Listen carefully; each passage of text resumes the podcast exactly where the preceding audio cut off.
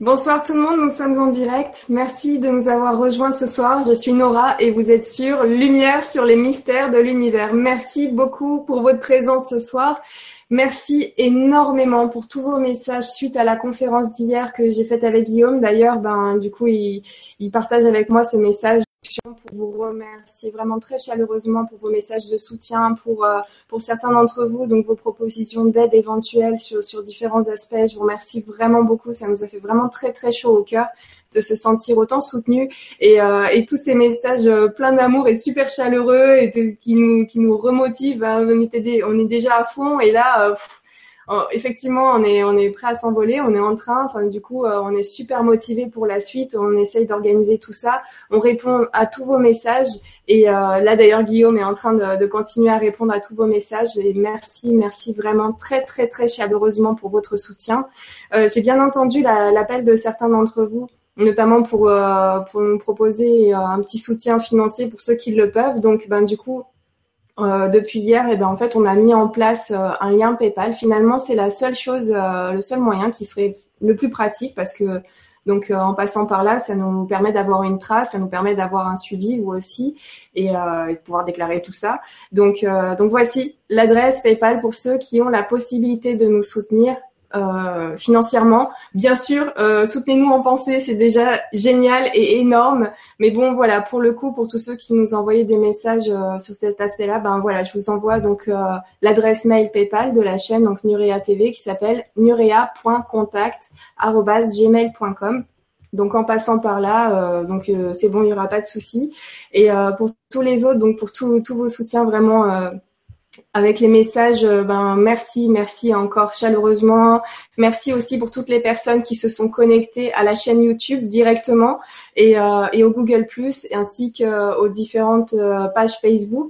Donc euh, là, j'ai vu par exemple un message de quelqu'un qui me disait que le lien envoyé par mail pour l'émission de ce soir ne fonctionne pas. En fait, on vous a pas envoyé de lien par mail parce qu'on n'a pas de, de mailing. Le lien que vous avez reçu, c'était l'ancien, celui d'L G C parce que j'avais programmé cette soirée d'abord sur L G C, ensuite je l'ai annulé. Mais comme c'est automatique, Euh, le lancement donc des, des mails c'est fait, mais vous allez pouvoir retrouver toutes les informations sur les différentes émissions, les différentes conférences qu'on va faire sur la page Facebook Lumière sur les mystères de l'univers-T V et ensuite euh, sur la page euh, bien sûr YouTube. Si vous vous abonnez à la page YouTube, vous allez avoir un rappel automatiquement. Et euh, la page YouTube, c'est Lumière sur les mystères de l'univers. Ça fait un petit peu long, je l'avoue, mais on passera très vite, je pense, d'ici quelques semaines sur Nurea T V. Et euh, là, c'est beaucoup plus court et beaucoup plus pratique. Donc vraiment, encore, merci, merci pour tous vos messages. Merci, on est à fond. Et euh, c'est, c'est juste magnifique de se lancer dans cette aventure. Et c'est incroyablement génial de se sentir autant soutenu. Voilà, je vous remercie beaucoup. Et ce soir, eh bien, comme c'était prévu, nous avons une émission avec Cyriliel sur... les relations d'âme. Bonsoir Cyriliel. bonsoir, bonsoir et euh, et je enfin, je voudrais euh, quand même faire un mot sur sur, sur ton initiative. Je, j'admire ton courage, j'admire ce que tu fais. Je t'ai je t'ai toujours dit que euh, je te suivrais partout où t'irais parce que dès le départ, moi quand je suis euh, quand tu quand on, tu m'as invité sur L G C, je te l'ai dit bon, moi je le fais parce que c'est toi. D'accord, pour être bien clair là-dessus, euh, sans pour autant vouloir dénigrer L G C ou quoi que ce soit. Euh, ça a été une super expérience, une super aventure, que ce soit pour toi ou pour moi. Mais c'est vrai que dès le départ, euh, voilà, l'énergie elle est passée, le, le lien il est passé, il est pas anodin. On va le voir ce soir dans ces fameuses relations d'âme. Il y a des choses qui ne sont pas, qui se passent pas par hasard, effectivement. Et c'est vrai que moi, c'est là, c'est sur cette relation d'âme que j'ai travaillé avec toi, pas sur le reste. Tu vois, donc j'admire ton courage parce que moi, je, je tu vois, je, j'aime bien être intervenant, j'aime bien faire des émissions. C'est vrai que j'ai quelques responsabilités sur un média qui s'appelle C C N, mais je, voilà, je, moi, je me vois pas ouvrir un média euh, ou faire ce genre de choses-là. Pourquoi ? Parce que je suis peut-être plus concentré sur le message que j'ai à passer. Mais en tout cas, je tiens à te féliciter de, voilà. T'es, t'es une grande maman, comme on dit chez nous, et puis merci beaucoup. Voilà, il faut, il faut, il faut que ce soit dit, et puis déjà de de voir que tu fais ça avec Guillaume, ça montre une preuve d'alignement, d'accord ? C'est c'est important, on va le voir ce soir aussi euh, par rapport à ce qu'on appelle la contrepartie divine. Mais c'est vrai que le fait de travailler ensemble, moi je le vois tous les jours, c'est quelque chose de, de d'inestimable. Donc il faut que tu tu tu restes sur cette lignée. tu rentres dans ton alignement, donc c'est normal que tu déploies tes ailes et que euh, voilà, il faut pas euh, euh, faut pas avoir ni de regrets ni quoi que ce soit, il faut faire des choses comme tu as envie de les faire. Et là franchement, tu rien à dire. C'est ce que j'enseigne tous les jours aux gens mes, dans mes coachings, c'est ce que euh, je, je, je préconise vraiment, c'est de, de prendre son envol, de faire les choses telles tel que tel que l'on est, et de faire ce que l'on est, d'être ce que l'on fait. Et Nurea T V, ben c'est toi. Voilà. Donc euh, moi je te suis toi. Donc euh, pour ça, c'est pour ça que je suis encore là ce soir. Merci beaucoup, merci Cyriliel, merci, ça me touche beaucoup, merci. Voilà, bon, on a fini. Ben voilà. Côté, ah et ben bah, écoute, hein, moi je vais pas pleurer tout de suite. Hein, parce... que... C'est pas le projet non plus. Enfin, si c'est des larmes de joie, ça va. Mais bon, hein, ce soir on est on est dans. Ah ouais, des larmes de joie. Oh là là.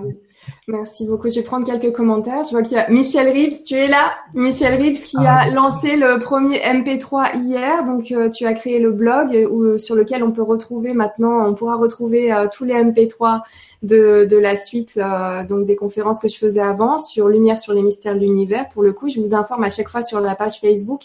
Dès que Michel euh, lance un M P trois, et j'étais pas au courant, il nous a lancé ça euh, dans la nuit. Tout de suite, quand la conférence s'est terminée, le M P trois était déjà prêt. Merci vraiment du fond du cœur, Michel. C'est, euh, c'était la belle surprise après l'émission. Donc euh, voilà, vous êtes nombreux à avoir pu écouter l'émission via le M P trois grâce à Michel Rives et qui nous dit ce soir: nous voilà de retour comme avant, extra, tout marche pour le mieux. Bonne soirée Cyriliel et bonne soirée Nora.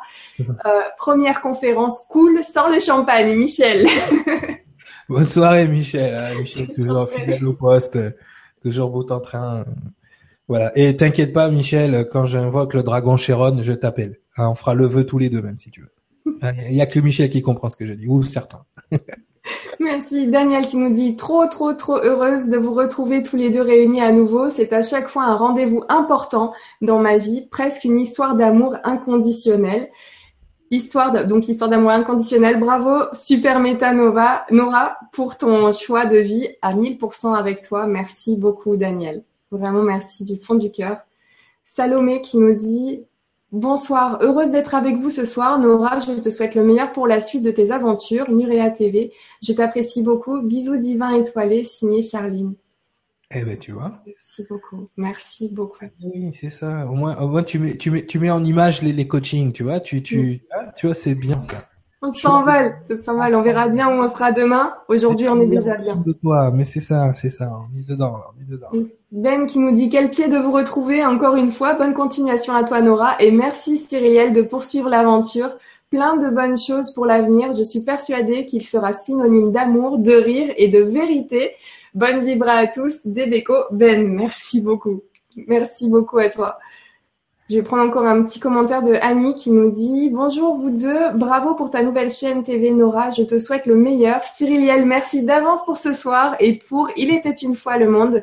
Gratitude à vous, plein d'amour, Annie. C'est ah clair. Ben, merci, merci Annie. Merci beaucoup. Euh, dis-moi, il y a merci beaucoup pour tous vos messages, vraiment. Euh, voilà, c'est, ça, ça me touche beaucoup. Et euh, c'est, ça fait vraiment euh, vraiment très chaud au cœur. Merci. Euh, dis, bon, je vais essayer de rester focus sur ce soir parce oui, que je sais qu'en plus tu vas nous faire saigner du nez. Non, pas tellement. On va essayer de la faire douce, doucement, mais c'est vrai que je vais je vais jouer avec vos méninges. Là, là vos égos, je vais les mettre dans leur dernier retranchement. Surtout que là, maintenant, on est entre nous. Il y a plus hein. Là, c'est là, c'est maintenant. Là, c'est on y va. On lâche on lâche les chevaux et on va essayer de pas trop vous bousculer dans vos dans vos programmations, mais c'est vrai que on va on va remettre certaines choses dans dans l'ordre.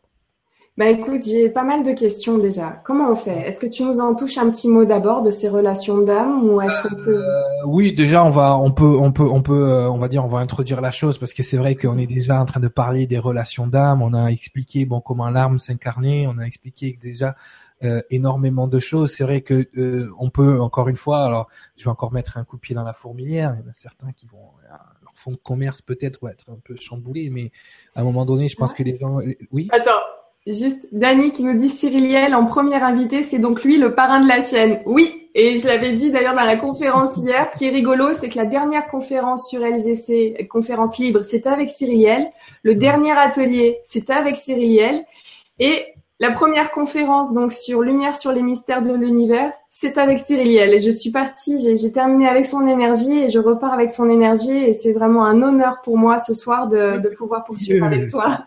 Merci beaucoup.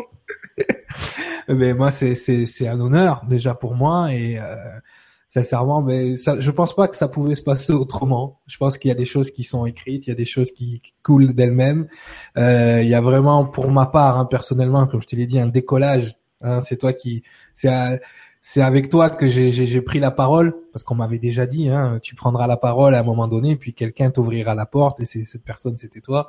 Et j'ai pris la parole et c'est vrai que depuis. Euh, Voilà, on est en pleine, euh, ça commence à, à bouger. Donc effectivement, c'est un honneur, un plaisir, mais comme je t'ai dit, il n'y a pas de, il n'y a pas de hasard. Tout est. Il n'y a fait. Pas de hasard. Là, j'ai pas travaillé les dates pour le faire exprès. Hein. C'était, euh, c'était ah, comme ça, quoi. C'est... Et surtout qu'on est dans la relation d'âme et on est le deux deux aujourd'hui. Hein. Juste comme ça, vous êtes au courant.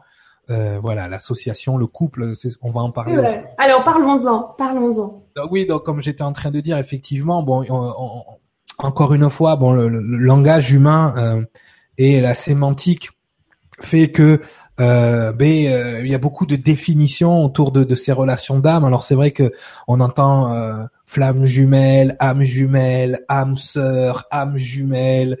Euh, pff, euh, on ne sait plus, on ne sait plus qui est, qu'est-ce qu'est quoi. On ne sait plus vraiment quand est-ce que on, on va. Euh, On va parler de la part de la personne qui doit partager notre vie, ou ou quand on va parler de simplement une âme qui est là pour nous aider dans notre dans notre évolution, comme c'est le cas euh, entre toi et moi. Enfin, je veux dire, il y a il y a plein de choses. Même tu vois, hier en regardant la vidéo avec Guillaume, j'avais l'impression que je le connaissais depuis toujours. Donc il y a, il y a ces choses là qui font que euh, il ressemble énormément d'ailleurs à la avec la, l'une des premières personnes avec qui j'ai travaillé, qui s'appelle Sean Clark, qui faisait les émissions avec moi avec Alphara. Et quand tu regardes le morphotype de Sean Clark et tu regardes Guillaume, ça pourrait être des frères. Mmh, Juste pour te dire ça. Tu vois. Donc déjà, il y a certainement quelque chose au niveau de la génétique et de la morphogénétique qui fait que, à un moment donné, effectivement, les gens se retrouvent à un certain niveau. Ensuite, voilà, comme comme je te l'ai dit, il y a encore une fois, ça a été le cas avec les walk-ins, ça a été le cas avec l'ego. Euh, on rentre dans la définition. Beaucoup de gens ont justement, et je le vois, Cyriliel, de flamme jumelle, des gens, le, le mot est utilisé. Donc, si on doit l'utiliser, ce mot flamme jumelle, effectivement, on parle de quoi à ce moment-là? Parce que si je demande à trois personnes, c'est quoi pour toi une flamme jumelle, je vais avoir trois définitions différentes en fonction des gens qui ont l'autorité sur l'information. Mais bien comme bien souvent, les gens qui, qui ont l'autorité sur l'information utilisent des mots, je vais dire, un peu plus, un peu trop gros pour eux. Donc, ce soir, Euh, j'ai fait le pari et je me suis donné le défi euh, avec Lao aussi. Déjà qu'il allait avoir une partie, on va dire, un peu technique, euh, informative, mais il y a aussi des informations qui vont descendre pendant l'émission. Je vous le dis tout de suite, euh, vous allez découvrir des choses en même temps que moi, d'accord, sur, sur certains sujets. Ensuite, euh, je vais utiliser des mots ancestraux, c'est-à-dire des mots avant le langage moderne, qui eux définissent bizarrement exactement, d'accord, euh, ce qu'est une âme sœur, une âme jumelle, une âme, je, voilà. On c'est repart des... à la source. Même voilà, au niveau du vocabulaire. Comme quoi, les, les, les, les anciens langages, on va dire peut-être avant la tour de Babel, euh, définissaient mieux les choses que nous on peut le faire aujourd'hui. Pourquoi ? Parce que il y a le langage courant euh, utilise des termes, si tu veux, et les transforme. Euh, par exemple, au jour d'aujourd'hui, quand on va dire ah oh, je veux vivre avec mon âme sœur, quand on dit ça, ça veut dire je veux trouver mon âme sœur. On déjà on, on, on, on ferme le, le, le terme, c'est-à-dire que l'âme sœur il n'y en a qu'une. Déjà quand on parle comme ça, et euh, on définit par âme sœur la, la personne qui est faite pour nous. Et c'est une erreur. C'est une erreur. C'est pour ça que je ne vais pas utiliser ces mots-là ce soir. C'est pour ça que malheureusement vous avez posé des questions déjà, vous avez utilisé les termes et je ne pourrais pas y répondre parce qu'effectivement je vais utiliser d'autres termes. Donc peut-être au cours de l'émission, avec les termes utilisés, reformulez vos questions en fonction, parce que vous allez voir, quand je vais parler de certaines énergies, de certaines âmes, vous allez comprendre de quoi je parle et vous allez vous l'associer avec vous. Ah là, il parle des flammes jumelles, alors que pas du tout, je parlerai d'un autre truc, mais pour vous, ça sera les flammes jumelles, par exemple. D'accord ? Donc c'est pour ça que je dis que je vais aller creuser dans vos égos, parce qu'effectivement, votre égo a mis dans des boîtes certaines catégories d'âmes, Et justement, à chaque fois que je vais parler de ces catégories d'âmes, vous allez voir automatiquement en vous remonter la définition, le terme qui, pour vous, s'associe à cette catégorie d'âmes. Donc, je vous demande de faire très attention. On va se mettre en mode Yoda, désapprendre ce qu'on a appris, essayer de prendre... On fait le vide. Voilà. Essayer de prendre l'information vraiment telle qu'elle est pour vraiment comprendre les mécanismes, les techniques, toutes ces choses-là, pourquoi l'âme s'incarne dans ce groupe-là, pourquoi elle s'incarne dans cette famille-là. Et, et ça va répondre certainement à certaines de vos questions. Pourquoi je suis né dans cette famille, mais c'est, c'est, j'ai rien à voir avec eux ou des choses comme ça. On va voir vraiment la différence. Mais déjà, on va repartir à la base. Je vais te poser une question, Nora. On va voir, toi, tu sais. Yeah. Pourquoi s'incarne-t-on? Ça, c'est la première question. Pourquoi une âme s'incarne? Parce que là, on veut déjà parler des relations, mais quand je pose cette question, en règle générale, j'ai pas, bon, toi, tu, tu me côtoies depuis assez longtemps, peut-être que tu as la réponse maintenant, mais généralement. J'en ai, j'ai toujours une réponse, moi, mais est-ce que c'est la bonne? Est-ce que c'est la bonne? Mais c'est vrai que les gens veulent déjà co- comprendre comment ils fonctionnent entre eux, mais ils ne savent même pas pourquoi eux, individuellement, à la base, ils sont là. Donc, d'après toi, pourquoi une âme s'incarne? Pour vivre des expériences, pour apprendre de ces expériences et ainsi mmh. évoluer. Oui. Voilà. Et les expériences suivent l'évolution. Donc, plus, euh, plus on évolue, plus les expériences sont aussi intenses à hauteur de l'évolution. Ça, c'est exactement la réponse que les gens vont donner automatiquement, effectivement, parce que c'est ce qui se dit partout. Une âme, si tu veux, elle est là pour expérimenter. Ça, ça va être la première réponse. Ouais. Mais pas que. D'accord? C'est parce qu'elle expérimente pourquoi? Tu as parlé d'évolution, mais encore. Euh, alors, pourquoi? Peut-être qu'il y a, y a un point important tout en haut à atteindre qui est simplement euh, se relier à la source, partir très très loin, expérimenter. Qu'est-ce que la source pour toi? euh, Il y a pas, deux non. en cours hein, sur Il était une fois le monde. Un endroit qui, euh, un endroit énergétique qui nous relie tous et qui est nous à la base, comme si en fait la source était nous, mais qu'on s'était dispatché afin de vivre ces expériences et de revenir chargé de tout ça. Excellent, excellent. Donc en fait, la première, la, la première chose, la, la, la, la première, la première chose pour laquelle l'âme descend dans ce plan-là, c'est pour expérimenter. Et mon ami Daryl Ancay, il dit toujours ça. You are here. Et quand il fait une embâchard, il est comme ça. It's a good day. Et il est là, il fait You are here to experience evil. En fait, on serait là pour expérimenter le mal.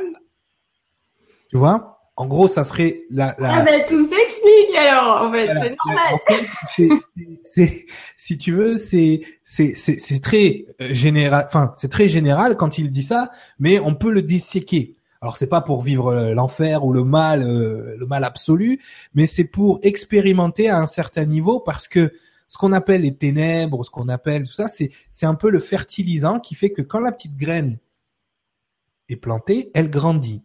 Et Alphara dit toujours « You are here to grow yourself above through the flesh below ». Ça veut dire « Vous êtes ici pour vous grandir en haut à travers la chair ici-bas ». Donc, en fait, l'âme vient ici pour grandir. Première chose, si on vous demande pourquoi tu es là, pour grandir.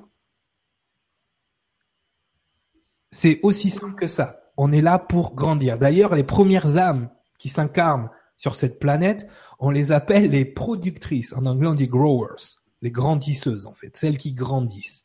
D'accord? Parce que dans tout le pré-adamique, le but du jeu, c'était que chaque énergie évolue et grandisse à travers cette dimension.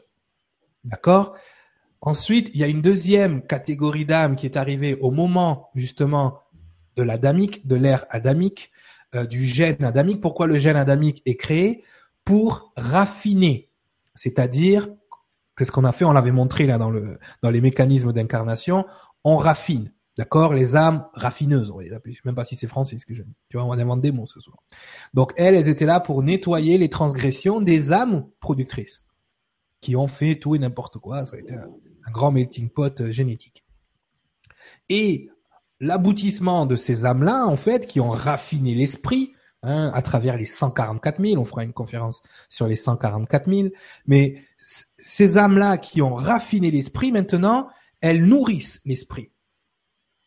Donc, on est toujours dans une idée d'évolution, comme tu l'as très bien dit tout à l'heure, où on grandit. Il y a une période de, de, de l'humanité qui a servi à raffiner l'esprit, et maintenant, on le, on le grandit, on le fait évoluer, on termine de le nettoyer. Et justement, la, la fin de ce nettoyage, c'est ce qui donne naissance aux métanovas.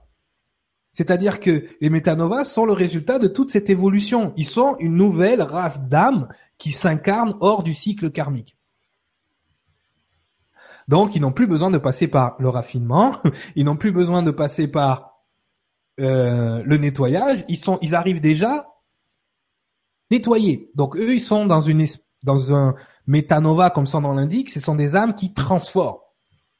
Donc, suivant ce que vous êtes, un walk-in, un pré-adamique ou un, ou un métanova, déjà, votre âme, elle a un rôle individuel différent. Ah. Donc, ça va influencer quand même les relations entre les âmes. Déjà, dans un premier temps. L'âme s'incarne pour différentes, on va dire, différents buts. L'un des buts primordiaux, c'est de grandir, mais surtout d'améliorer le gène humain. D'améliorer le gène humain. D'accord ? Le corps que vous avez aujourd'hui, ça fait des siècles, des millénaires que vous travaillez dessus, que vous le faites évoluer génétiquement. D'accord ? Le corps que j'ai au jour d'aujourd'hui peut contenir mon énergie de trente-trois parce que pendant des siècles et des siècles et des siècles et des siècles, j'ai fait partie, moi, de ces âmes cent quarante-quatre mille qui ont raffiné l'esprit et qui, au jour d'aujourd'hui, portent l'esprit pour pouvoir aider l'humanité. Donc, je sers la création en vous aidant. Donc, déjà, moi, j'ai une relation envers vous. Je suis ni supérieur, ni inférieur, ni, ni je sais pas quoi, là, parce que je suis trente-trois ou je sais pas quoi. J'ai une relation avec les âmes qui va être dans le sacrifice et dans l'aide, dans l'altruisme. Donc, forcément, ça veut dire quoi en étant trente-trois aussi? C'est que j'ai semé énormément de graines dans ce monde. Et qu'au jour d'aujourd'hui, j'ai un groupe d'âmes qui est sous ma responsabilité, même si je leur dis pas, parce que ça sert à rien de leur dire eh, je suis ta graine, alors là j'ai pas fini euh... mais effectivement ça m'est arrivé de le dire à certaines parce qu'elles le sentent, il y a des gens qui le sentent, tu vois, mais effectivement euh, on a des relations envers nous et on verra que il y a plusieurs façons de s'incarner aussi. Donc les âmes, déjà dans un premier temps, suivant ce que vous êtes, vous avez un rôle déjà individuel très important. Donc avant de penser à la relation avec l'autre, essayez de comprendre ce que vous êtes et comment vous fonctionnez. Ça, c'est hyper important.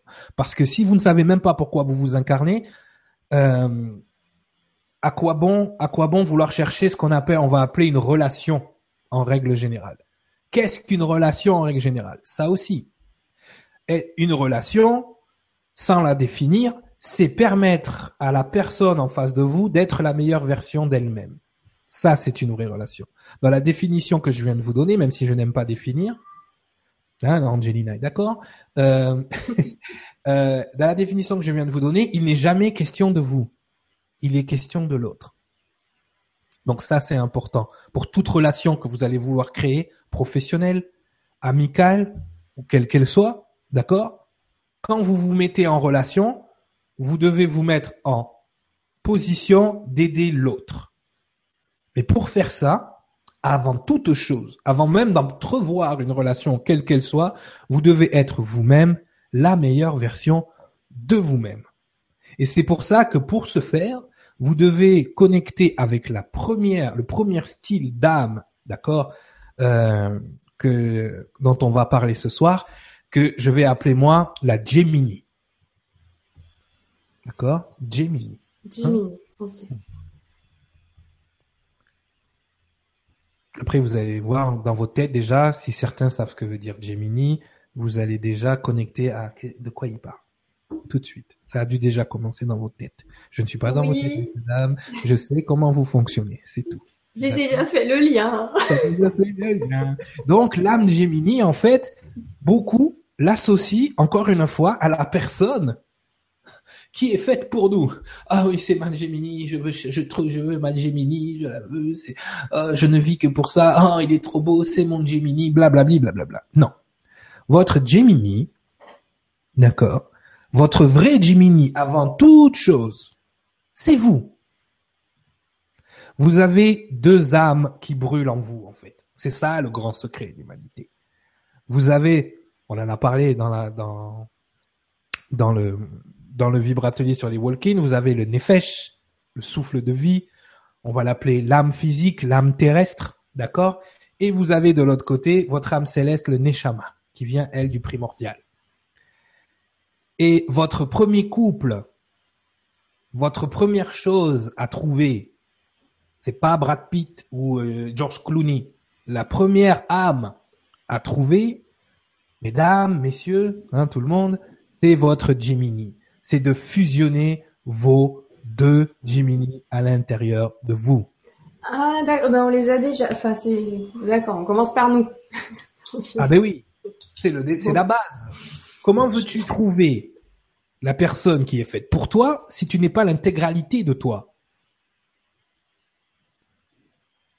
Oui, c'est logique. C'est logique. C'est, c'est, c'est la base de tout. Mais les gens, ils sont déjà dans la recherche. J'en vois plein.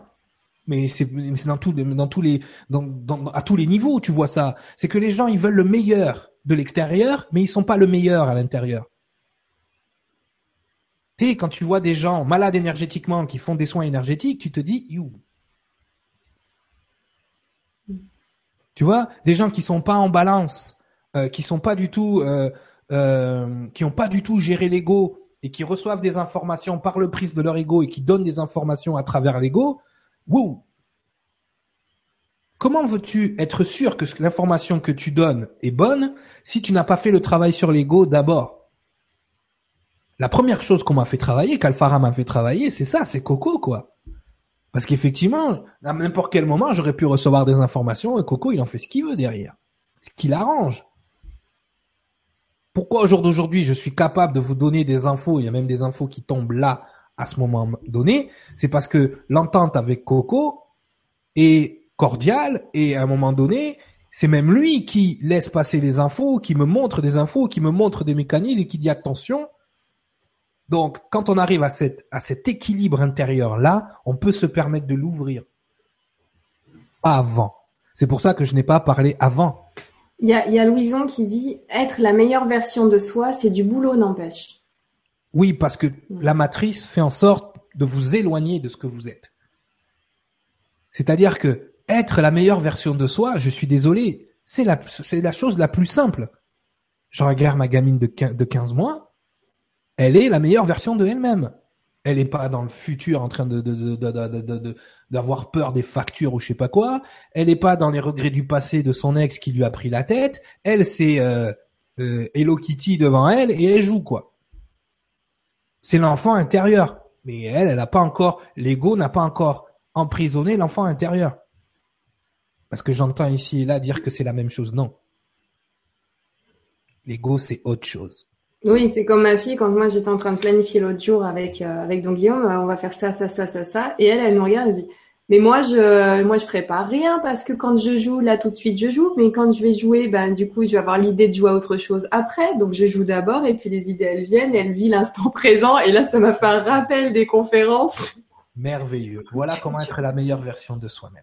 Ne rien attendre du futur, ne rien prévoir, laisser faire les choses, faire les choses tout de suite dans l'instant présent. Elle suit son excitation, ce que je vous ai dit dans dans votre dans votre euh, dans l'émission sur euh, re- comment rejoindre votre idéal, et cette excitation va l'amener à une autre excitation qui va l'amener à autre chose, et c'est comme ça qu'on devrait tous être. Malheureusement, on a des contraintes créées par la matrice justement qui fait que euh, encore je l'appelle la matrice, mais bon, hein, euh, ça aussi c'est on pourrait on va le voir euh, peut-être dans les portails d'incarnation, ces histoires de matrice, de, de lumière, fausse lumière, fausse matrice, vraie matrice, euh, la matrice du matelas, là je sais plus, à un moment donné c'est n'importe quoi, mais c'est vrai que Il faut, il faut, voilà, il faut redevenir cet enfant-là, être dans l'innocence et être dans l'instant présent.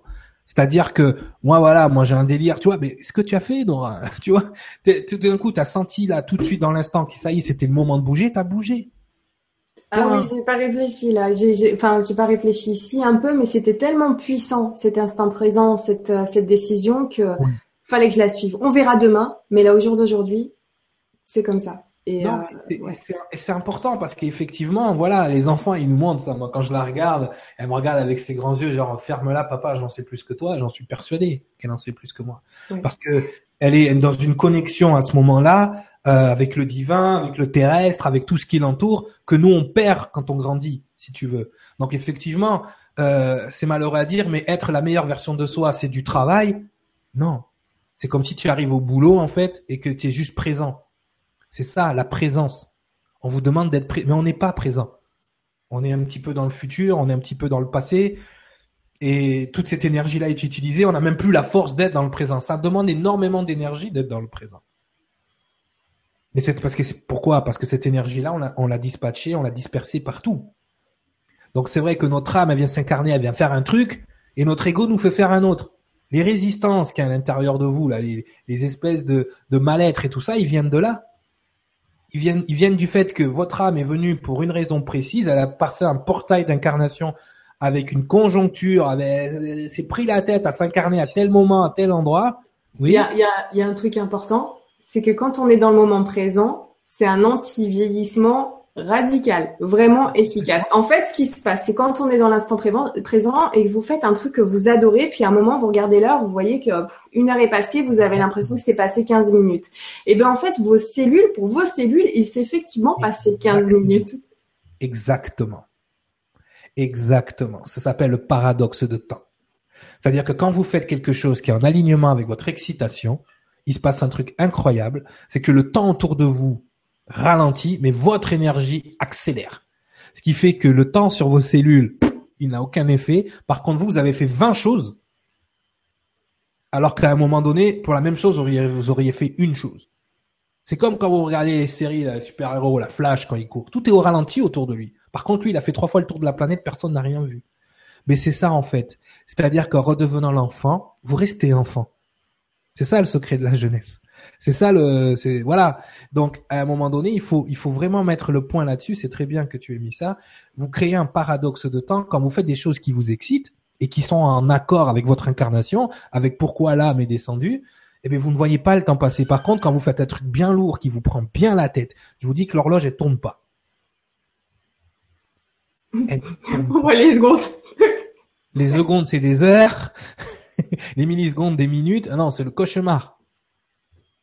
C'est le cauchemar. Donc, effectivement, elle a tout à fait raison, Nora, là-dessus. Il va falloir arriver à venir être ce que vous êtes venu et pas la programmation, bon, ça on en a déjà parlé, que les gens ont fait de vous, que vous, l'image que vous avez de vous, c'est les projections que vous avez de vous-même.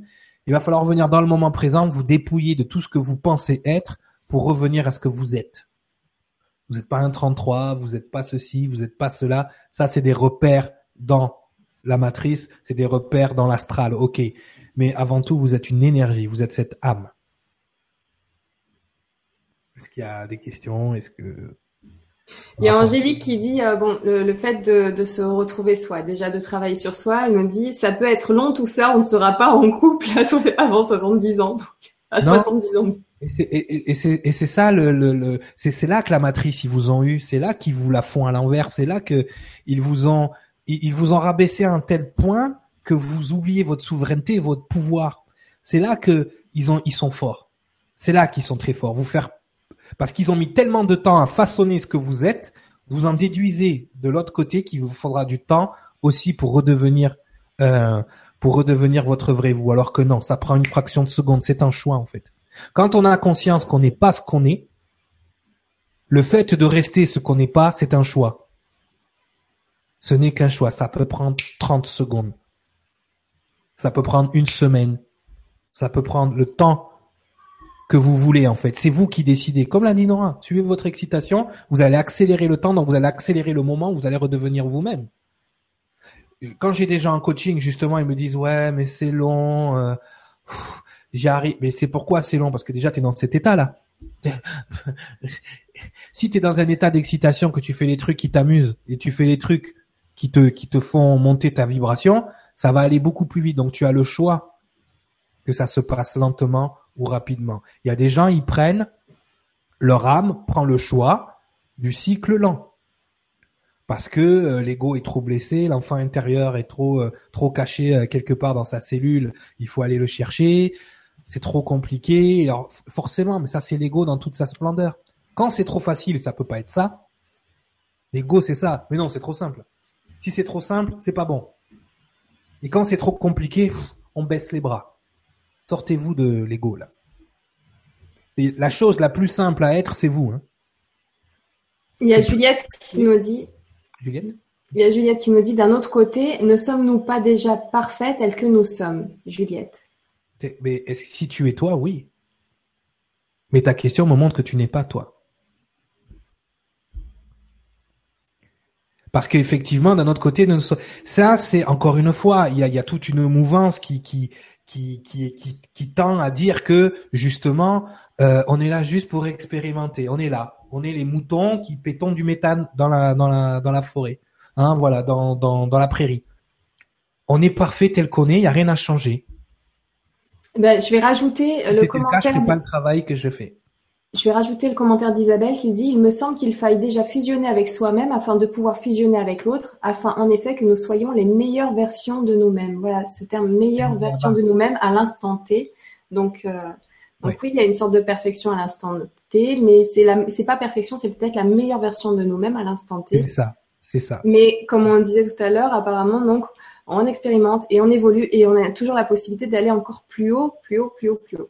Exactement. C'est-à-dire que euh, même la notion de perfection, l'être humain n'est pas capable. De, en fait, il a défini une perfection, l'être humain, mais quand on voit les, tous les niveaux de perfection qu'il y a, il y a sept niveaux, on va dire, possible de perfection, là, je veux pas, là, parce que là, vous allez saigner du nez, mais il y a la per- il y a la, il y a la perfection sur certains aspects et pas sur d'autres, il y a la perfection sur tous les aspects, il y a la perfection sur aucun aspect. Je veux dire, on peut, on peut aller comme ça, on peut décliner la perfection parce que, vu que l'univers lui-même n'a pas atteint, qu'il est en évolution vers cette perfection, comment nous, en tant qu'êtres sous-développés, parce qu'il faut le dire, hein, si on devait regarder euh, au niveau de, de type de civilisation, le terra humain est, est dans un type de civilisation zéro.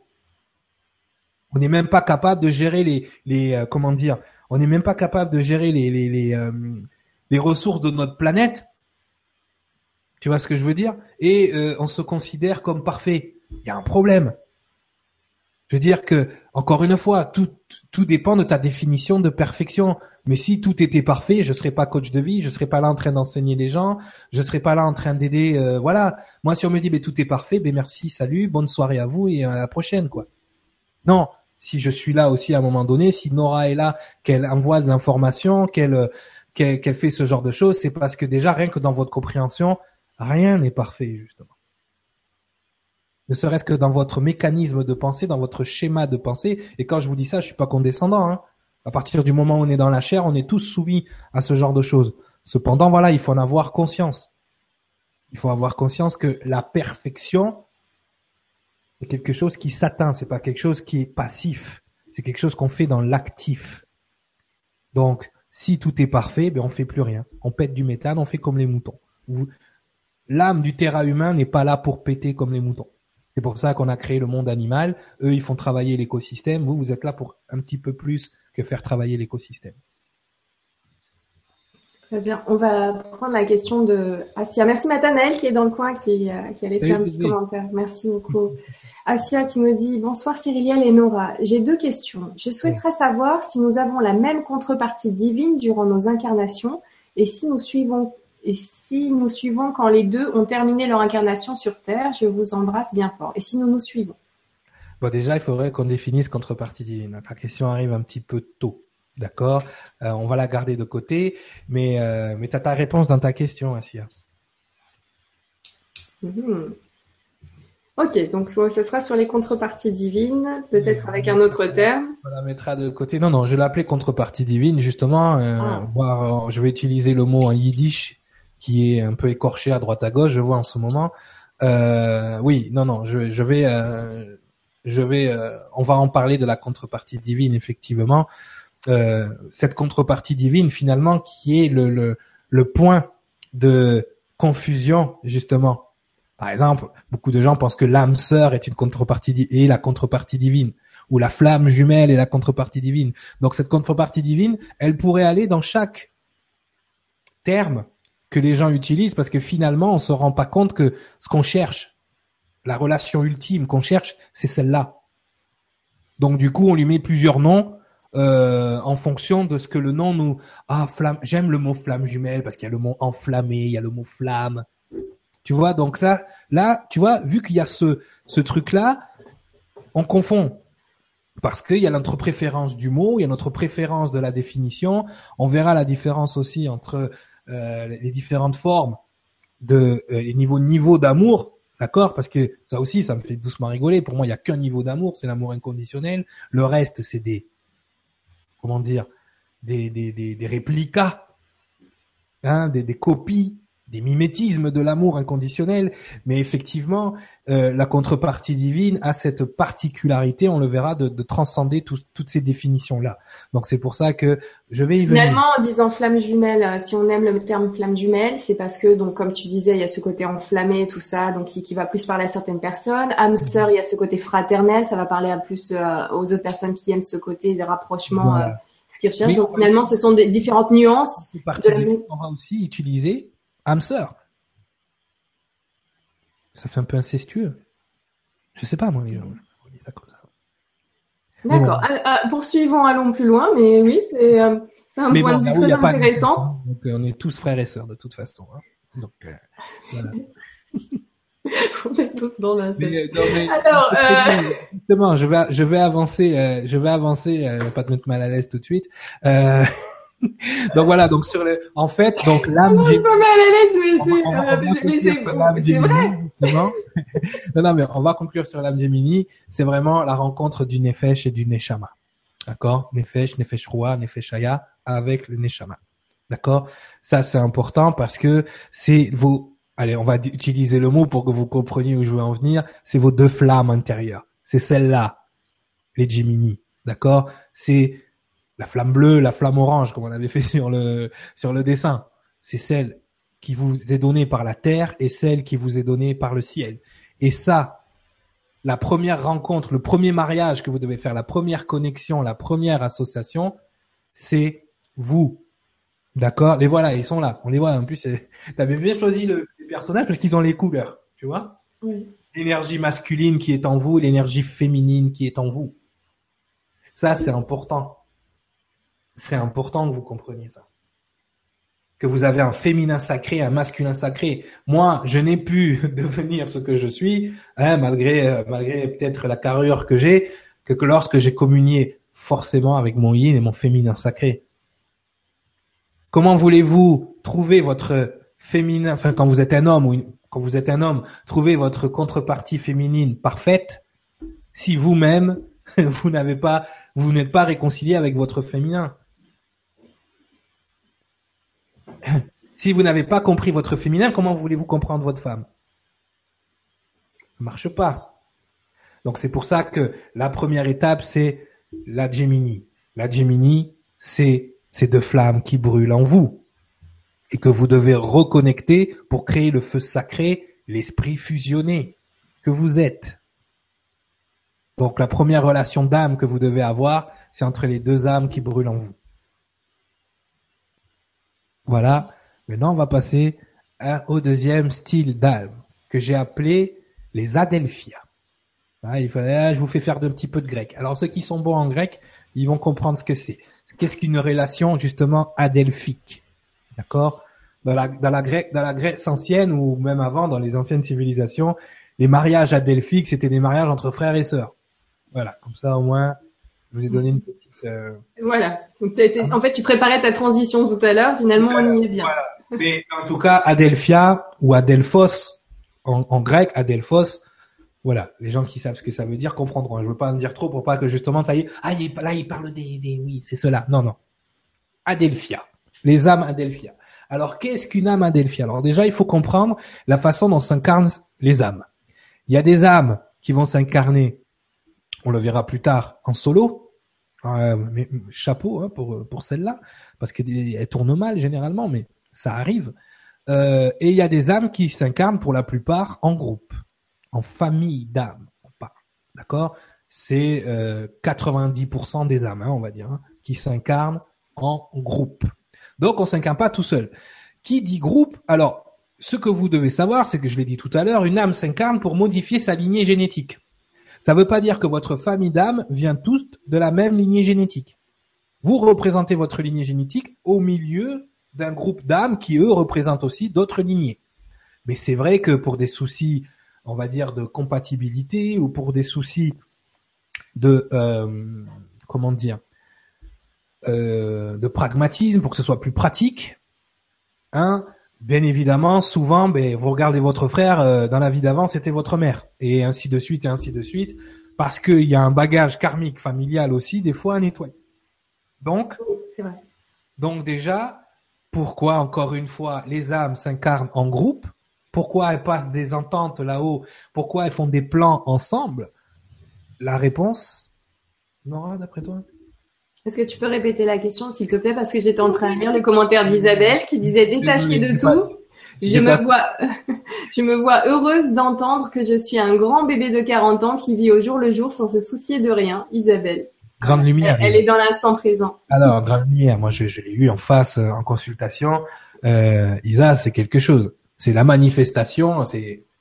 Voilà, quoi, c'est boum, boum, boum, quoi. C'est tout de suite. Elle, elle a intégré son truc et puis, et puis elle y va.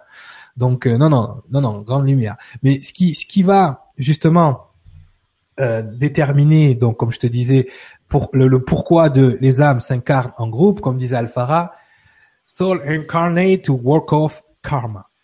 En fait, les âmes s'incarnent pour s'aider entre elles à nettoyer leur karma. D'accord? On va définir un petit peu karma, parce qu'on pourrait faire toute une émission là-dessus. Mais le karma, pour ceux qui savent pas ce que c'est, dans les, les chrétiens, on peut appeler ça le péché, euh, euh, voilà. Le karma, c'est les ténèbres que vous inscrivez à vos livres à chaque fois que vous transgressez ou outrepassez la bulle énergétique de quelqu'un. Donc déjà, pour, on se crée pas du karma tout seul. C'est rare. D'accord?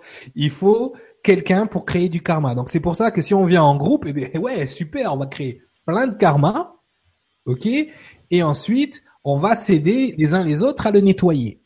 Voilà pourquoi on s'incarne ensemble, ok. Donc qui dit pourquoi tu me prends la tête, bah c'est pour ton bien. En gros c'est ça. Une fois que t'es conscient, c'est ça. Mais là je te fais bosser, mais je te fais chier parce que voilà, ça, ça nettoie ton karma. Ferme-la. Ouais, en fait en gros c'est ça. Hein, excusez-moi le langage, parce qu'il paraît qu'il y, y a des enfants qui regardent. Bon, alors, donc, par rapport, par rapport à ça, voilà, on est là pour nettoyer du karma, aider les gens à, trans, à tr- transcender justement ce karma. Donc, on, s'in- on s'incarne en groupe, et ce groupe-là, ce sont nos Adelphias. Donc, elles peuvent venir d'autres cœurs angéliques, elles sont pas forcément euh, de notre euh, lignée génétique non plus, mais par contre, on a créé une espèce d'équipe, c'est comme dans une équipe de foot. T'as des, t'as des âmes qui sont plus défensives, des âmes qui sont plus au milieu du terrain, qui organisent le truc, tu vois, là, les six et les, hein, les six et les un, là, ils aiment bien organiser, là, les leaders et tout ça. Et puis, devant, t'as les attaquants. Ah, c'est les âmes qui aiment bien piquer, là. Ça, celle-là, c'est, voilà. On pourrait le, le, le mettre comme ça. Donc, âme défensive, âme créatrice, on va dire, organisatrice et âme d'attaque, comme une équipe de foot. Donc, on forme les équipes là-haut et on descend en groupe. D'accord?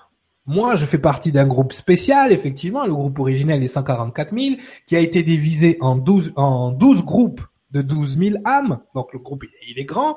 Et euh, chaque groupe a mille, une équipe de mille âmes. Donc, tu vois, mais on n'est pas tous des cent quarante-quatre mille, on descend pas tous directement de, de cette énergie. Donc, forcément, on a des groupes qui se forment sur Terre, effectivement. Et c- tous ces gens-là sont nos Adelphias. Ton voisin peut être un Adelphia, euh, Euh, je sais pas, bon, bon, pas Guillaume parce que lui il a un niveau supérieur que l'Adelphia avec toi, mais euh, euh, moi je suis une Adelphia pour toi, d'autres sont une Adelphia, Yona ça peut être une de tes Adelphia. Les âmes Adelphia en fait c'est le truc le plus courant quand on se retrouve en groupe d'âmes, d'accord? C'est euh, voilà, c'est directement euh, voilà, je vais pas dire le mot parce que tout de suite vous allez comprendre de quoi je parle, mais encore une fois, on confiance, on confond souvent l'Adelphia, hein, je veux trouver mon Adelphia, je veux trouver mon Adelphia, je veux trouver mon Adelphia, on la confond encore avec la contrepartie divine. À cause à, à cause du langage. Donc c'est pour ça que j'utilise d'autres mots ce soir pour que vous fassiez la différence. D'accord? Donc, l'âme Adelphia, c'est l'âme qu'on va retrouver le plus souvent. Chaque personne que vous avez rencontrée dans votre vie, qui a interagi avec vous de façon positive ou négative, est une Adelphia. C'est aussi simple que ça. Et fait partie de votre groupe ou d'une ramification de votre groupe. C'est-à-dire que pour moi, tous les cent quarante-quatre mille sont des Adelphia. Ils font pas partie de mon groupe directement. Moi, j'ai un groupe plus direct, plus proche, mais voilà. Il m'arrive des fois de rencontrer en, en consultation, et je leur dis d'ailleurs la plupart du temps, t'es une cent quarante-quatre mille, c'est pour ça qu'il y a cette connexion, c'est pour ça que tu as l'impression que tu me connais, c'est pour ça qu'il y a toutes ces choses-là. Quand vous rencontrez quelqu'un et vous avez cette, cette impression que vous le connaissez depuis toujours, cette complicité qui se crée, et puis tout d'un coup, le, les fous rires, alors si, par malheur, ou par bonheur, cette Adelphia est du sexe opposé, ah mais tout de suite, j'ai trouvé ma contrepartie divine. C'est le grand piège. Rencontrer une âme adelphique et euh, connecter avec elle. Alors, surtout si on connecte euh, ce qu'on appelle entre nous les connexions de premier et deuxième chakra. Ça veut dire c'est en bas, hein, en dessous de la ceinture. Si ça connecte là aussi et que ça se passe bien en plus, ah c'est ma contrepartie divine. Tout dépend. Tout dépend à quel niveau on vibre. Par exemple, si on vit dans des chakras supérieurs et que on connecte avec cette personne, ah, elle est spirituelle comme moi, euh, elle aime parler comme moi, tu vois, je te fais tous les centres énergétiques. Tu connectes la complicité à ce niveau-là, elle a les mêmes centres d'intérêt que moi, tu vois, tout ça. Effectivement, suivant votre énergie, que vous connectez avec une adelphique qui a les mêmes énergies, vous allez penser que ça y est, vous êtes tombé sur la contrepartie divine. J'ai trouvé ma contrepartie divine. Pourquoi? Parce que Tous les, tous les symptômes sont là. Il y a la complicité, il y a la connexion, il y a cette impression de, de, de déjà vu, de connaissance, de « Ah, c'est sûr, on s'est incarné dans notre vie ensemble. » Tu le sens tout de suite. Tu le sens tout de suite. Mais il y a une petite nuance. C'est que dit, qui a dit Adelphi, comme on l'a dit, dit karma. Qui dit karma dit nettoyage. Qui dit nettoyage dit pas forcément de bonnes expériences. C'est pour ça que la plupart des gens, ils partent dans cette énergie immédiatement. Ah, tout de suite, là, pouf, c'est le coup de foudre. Quand on rencontre une adelphique, c'est le coup de foudre. Hein. Amical ou amoureux, il n'y a pas de... Moi, quand j'ai reconnecté avec mon, mon beau-frère, par exemple, euh, heureusement que c'est un garçon.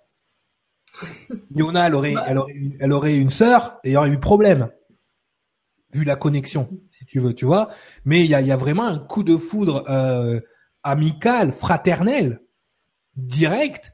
Et je veux dire, j'ai des, j'ai des frères de sang, euh, je ne suis pas autant euh, proche que, que, que mon beau-frère que je connais depuis euh, trois ans. Pourquoi? Ben, bien évidemment, il y a le vécu, il y a toute cette, cette énergie karmique, on a combattu euh, on a combattu ensemble pour le royaume des cieux, on a fait des choses, pff, je ne peux même pas vous raconter parce que effectivement, là, on va rentrer dans les, dans, dans, dans les vies antérieures et les trucs comme ça, mais on a fait des trucs ensemble extraordinaires qui nous ont soudés à tout jamais et qui fait que même si on a un petit karma à nettoyer, des petits trucs, bon, tu m'as volé ma gonzesse, toi t'as fait ci, toi t'as fait ça, euh, à l'époque, non, c'est trop fort. On a connecté à des niveaux trop forts, d'accord? Heureusement que c'est un garçon. Ça aurait été une fille, il aurait pu, ça aurait peut-être posé problème à Yona, cette connexion-là, tu vois, parce qu'effectivement, là, on va rentrer dans, dans autre chose. Mais Euh, quand on arrive à, à ce niveau de connexion là, on peut tomber dans le piège, c'est la femme de ma vie, c'est l'homme de ma vie, et vas-y, c'est parti, c'est parti.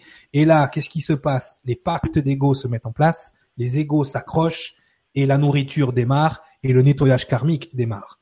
Et là, on se retrouve au bout de un an, deux ans, trois ans, en train de se demander, mais qu'est-ce qu'on fait avec cette personne-là? Vous êtes en train de nettoyer du karma. Bienvenue dans la zone karmique. Attention, ça va brasser. Et ça brasse. C'est pour ça que beaucoup de gens tombent dans le piège de l'âme adelphique en pensant qu'ils ont trouvé la contrepartie divine, et ce n'est pas le cas.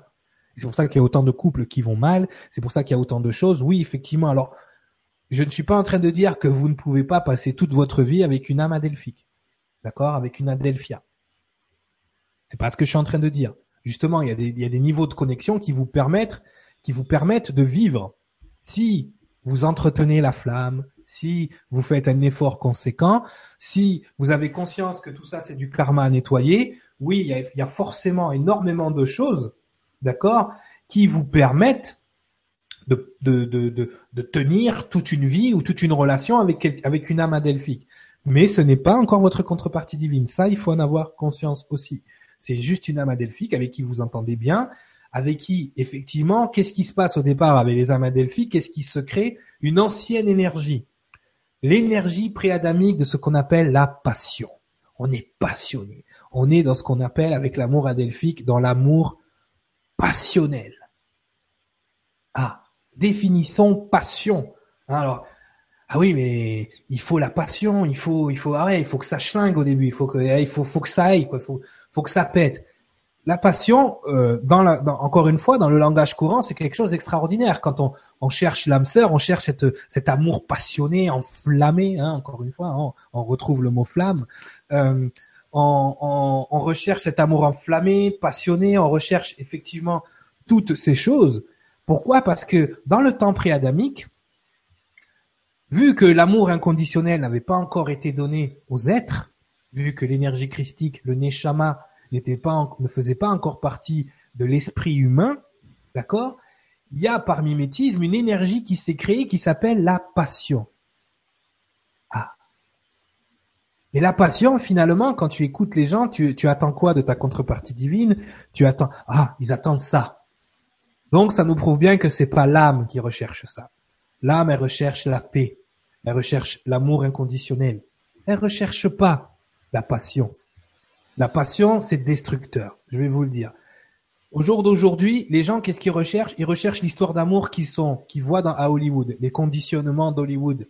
Où ça finit toujours bien à la fin. Combien de vos histoires passionnelles ont bien fini? Très peu. On doit être dans l'ordre de un pour cent ou de deux pour cent. D'amour passionnel qui continue. Pourquoi? Parce que la passion est une énergie artificielle. C'est une énergie recréée. C'est une énergie qui a été créée par mimétisme pour recréer un peu les sensations de l'amour inconditionnel. Quand on est passionné au départ, là, qu'on tombe en amour, comme ils disent les, les Québécois, on tombe en amour. On tombe en amour. On tombe amoureux. Hein, on tombe, hein, les gens. On s'élève pas, là, on tombe. Déjà, regardez le, on va faire le sens caché des mots, ok? Donc déjà, quand on tombe dans cet amour passionnel, forcément au départ, mais on est invulnérable, on est invincible. C'est-à-dire que à ce moment-là, on tombe jamais malade, on pardonne tout, on s'en fout. Quand on est dans cet état-là, c'est, c'est extraordinaire. Mais comme c'est une énergie artificielle qui n'est pas naturelle, qui n'est pas, on va dire, euh, créée par le primordial dès le départ, elle s'estompe. Ça demande énormément d'énergie de garder cette passion. Pourquoi? Parce que déjà, dans un premier temps, on l'a déjà fait, rappelle-toi, dans l'émission sur l'ego, dans l'amour passionnel, on est rentré dans le jeu de séduction. Le jeu de séduction, pareil, c'est créer, projeter une image artificielle de ce que l'on est pour attirer à nous quelqu'un. C'est-à-dire répondre à ses envies sans être ce que l'on est nous-mêmes. L'amour inconditionnel vous aime tel que vous êtes. Vous n'avez pas besoin de vous modifier. Mais l'amour passionnel naît toujours comme ça, dans la séduction du serpent. Tu vois? Donc, effectivement, dans la drague. Donc, quand on crée cet amour passionnel, et là, je parle de couple, hein, parce que vous pouvez avoir des adelphias euh, de tout âge et de tout sexe. Hein. Mais dans l'histoire de couple, en fait, dans cette relation, cette passion, elle s'estompe. C'est pour ça qu'on entend souvent « Ah, mais de toute façon, il faut entretenir la flamme. » Si vous êtes obligé d'entretenir la flamme, ce n'est pas votre contrepartie. Votre contrepartie divine, c'est une flamme éternelle qui brille depuis tout le temps, qui brille depuis que vous avez été créé dans la lignée adamique. Vous n'avez pas besoin de l'entretenir en tant que tel, pas de la même façon que vous devez entretenir la passion. Ça ne veut pas dire que vous ne vivez pas de passion avec votre contrepartie divine au départ. Ça veut dire que quand la passion s'en va, il reste toujours cet amour inconditionnel qui défie tout. On en parlera tout à l'heure. Mais c'est vrai que cette passion... elle est rattachée à quelque chose d'extrêmement positif dans l'idée qu'on a d'une relation, mais même, c'est pas un mot positif, passion. Tout ce qui est fait sous le joug de l'émotion, et la passion est une émotion, ce n'est pas un sentiment, d'accord? Tout ce qui se fait sous le joug de l'émotion, à un moment donné, est détruit. Les émotions sont faites pour être détruites, d'accord? Elles sont synonymes, d'ailleurs, quand on parle de la passion du Christ. On parle de quoi quand on parle de la passion du Christ? Vous avez vu le film La Passion du Christ? Vous avez vu les douze minutes où il se fait défoncer, là, il n'en peut plus? C'est ça la passion, c'est être tellement, euh, on va dire, dans un état de souffrance. C'est ça la passion. La passion, c'est souffrir, messieurs, dames. toutes les histoires d'amour passionnelles se passent dans la souffrance. Je suis un ancien chanteur de R and B, ok? C'est une musique où tous les chanteurs, tout le temps, c'est « je pleure ». Bébé, t'es parti, bébé, je t'ai trompé, bébé, reviens. C'est ça, les chansons. Les gens, grâce à Hollywood ou à cause d'Hollywood, sont rentrés dans une, comment dire, sont rentrés dans une logique qu'il n'y a pas, et c'est Cabrel qui le dit, il le dit très bien, il n'y a pas d'amour sans histoire. Il n'y a pas d'amour sans souffrance. Ça va avec. Ce n'est pas vrai. L'amour n'est pas la souffrance. L'amour, c'est pas, euh, l'amour inconditionnel, hein. Je vous parle du vrai avec un grand A, là. C'est pas souffrir. C'est pas se cacher. C'est pas avoir peur de perdre l'autre. Parce que la passion, c'est ce que ça commence à créer. Tout ce que la passion crée de pervers derrière, qui détruit vos couples, c'est ça, c'est cette passion mal gérée, mal utilisée. C'est-à-dire qu'à un moment donné, la passion, elle amène une première chose, c'est la peur de perdre l'autre.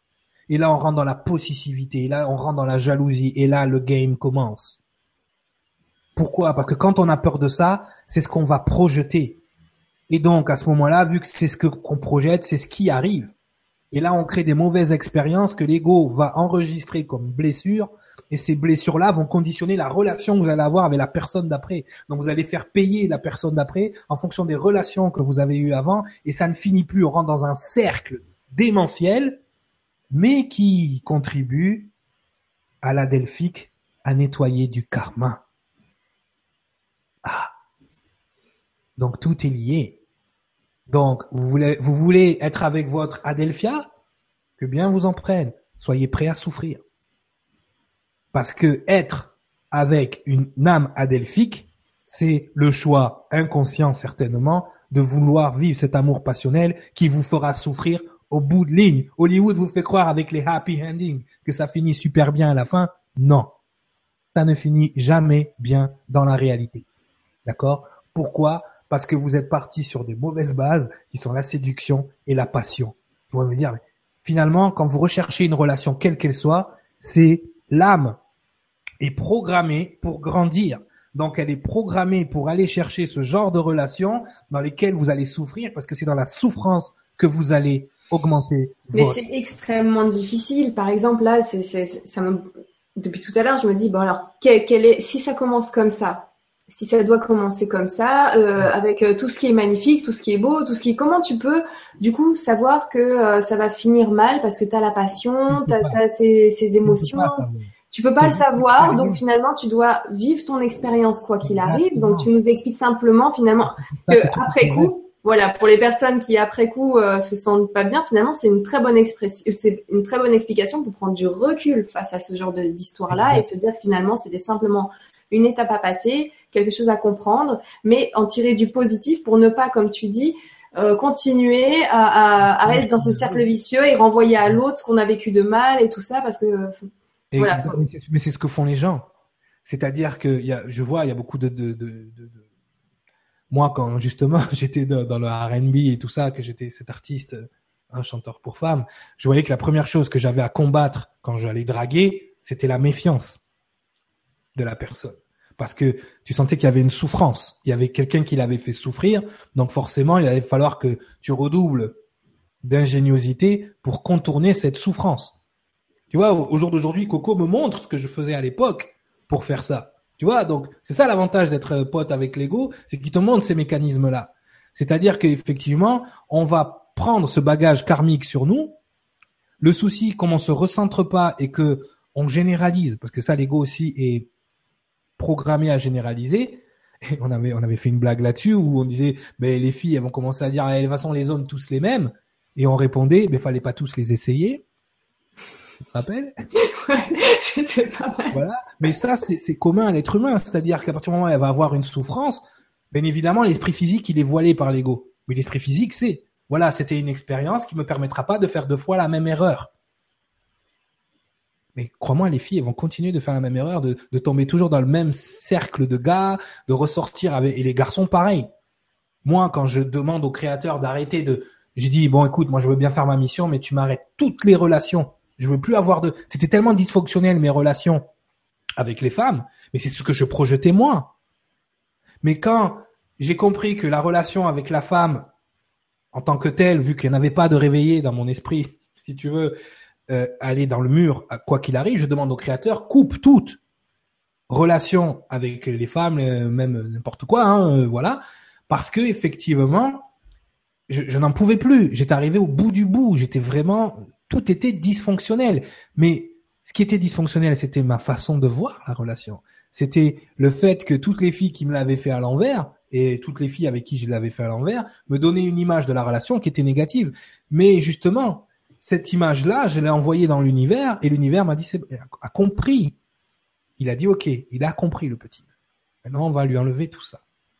Donc, effectivement, tu as raison, il faut l'expérimenter et c'est comme ça que tu, ton âme, elle augmente en vibration et c'est comme ça. Donc, quand vous vivez ces, ces relations-là, c'est correct. C'est juste ne leur donnez pas l'importance parce qu'il y a des gens qui déclenchent des walk-in à cause de relations qui se passent mal.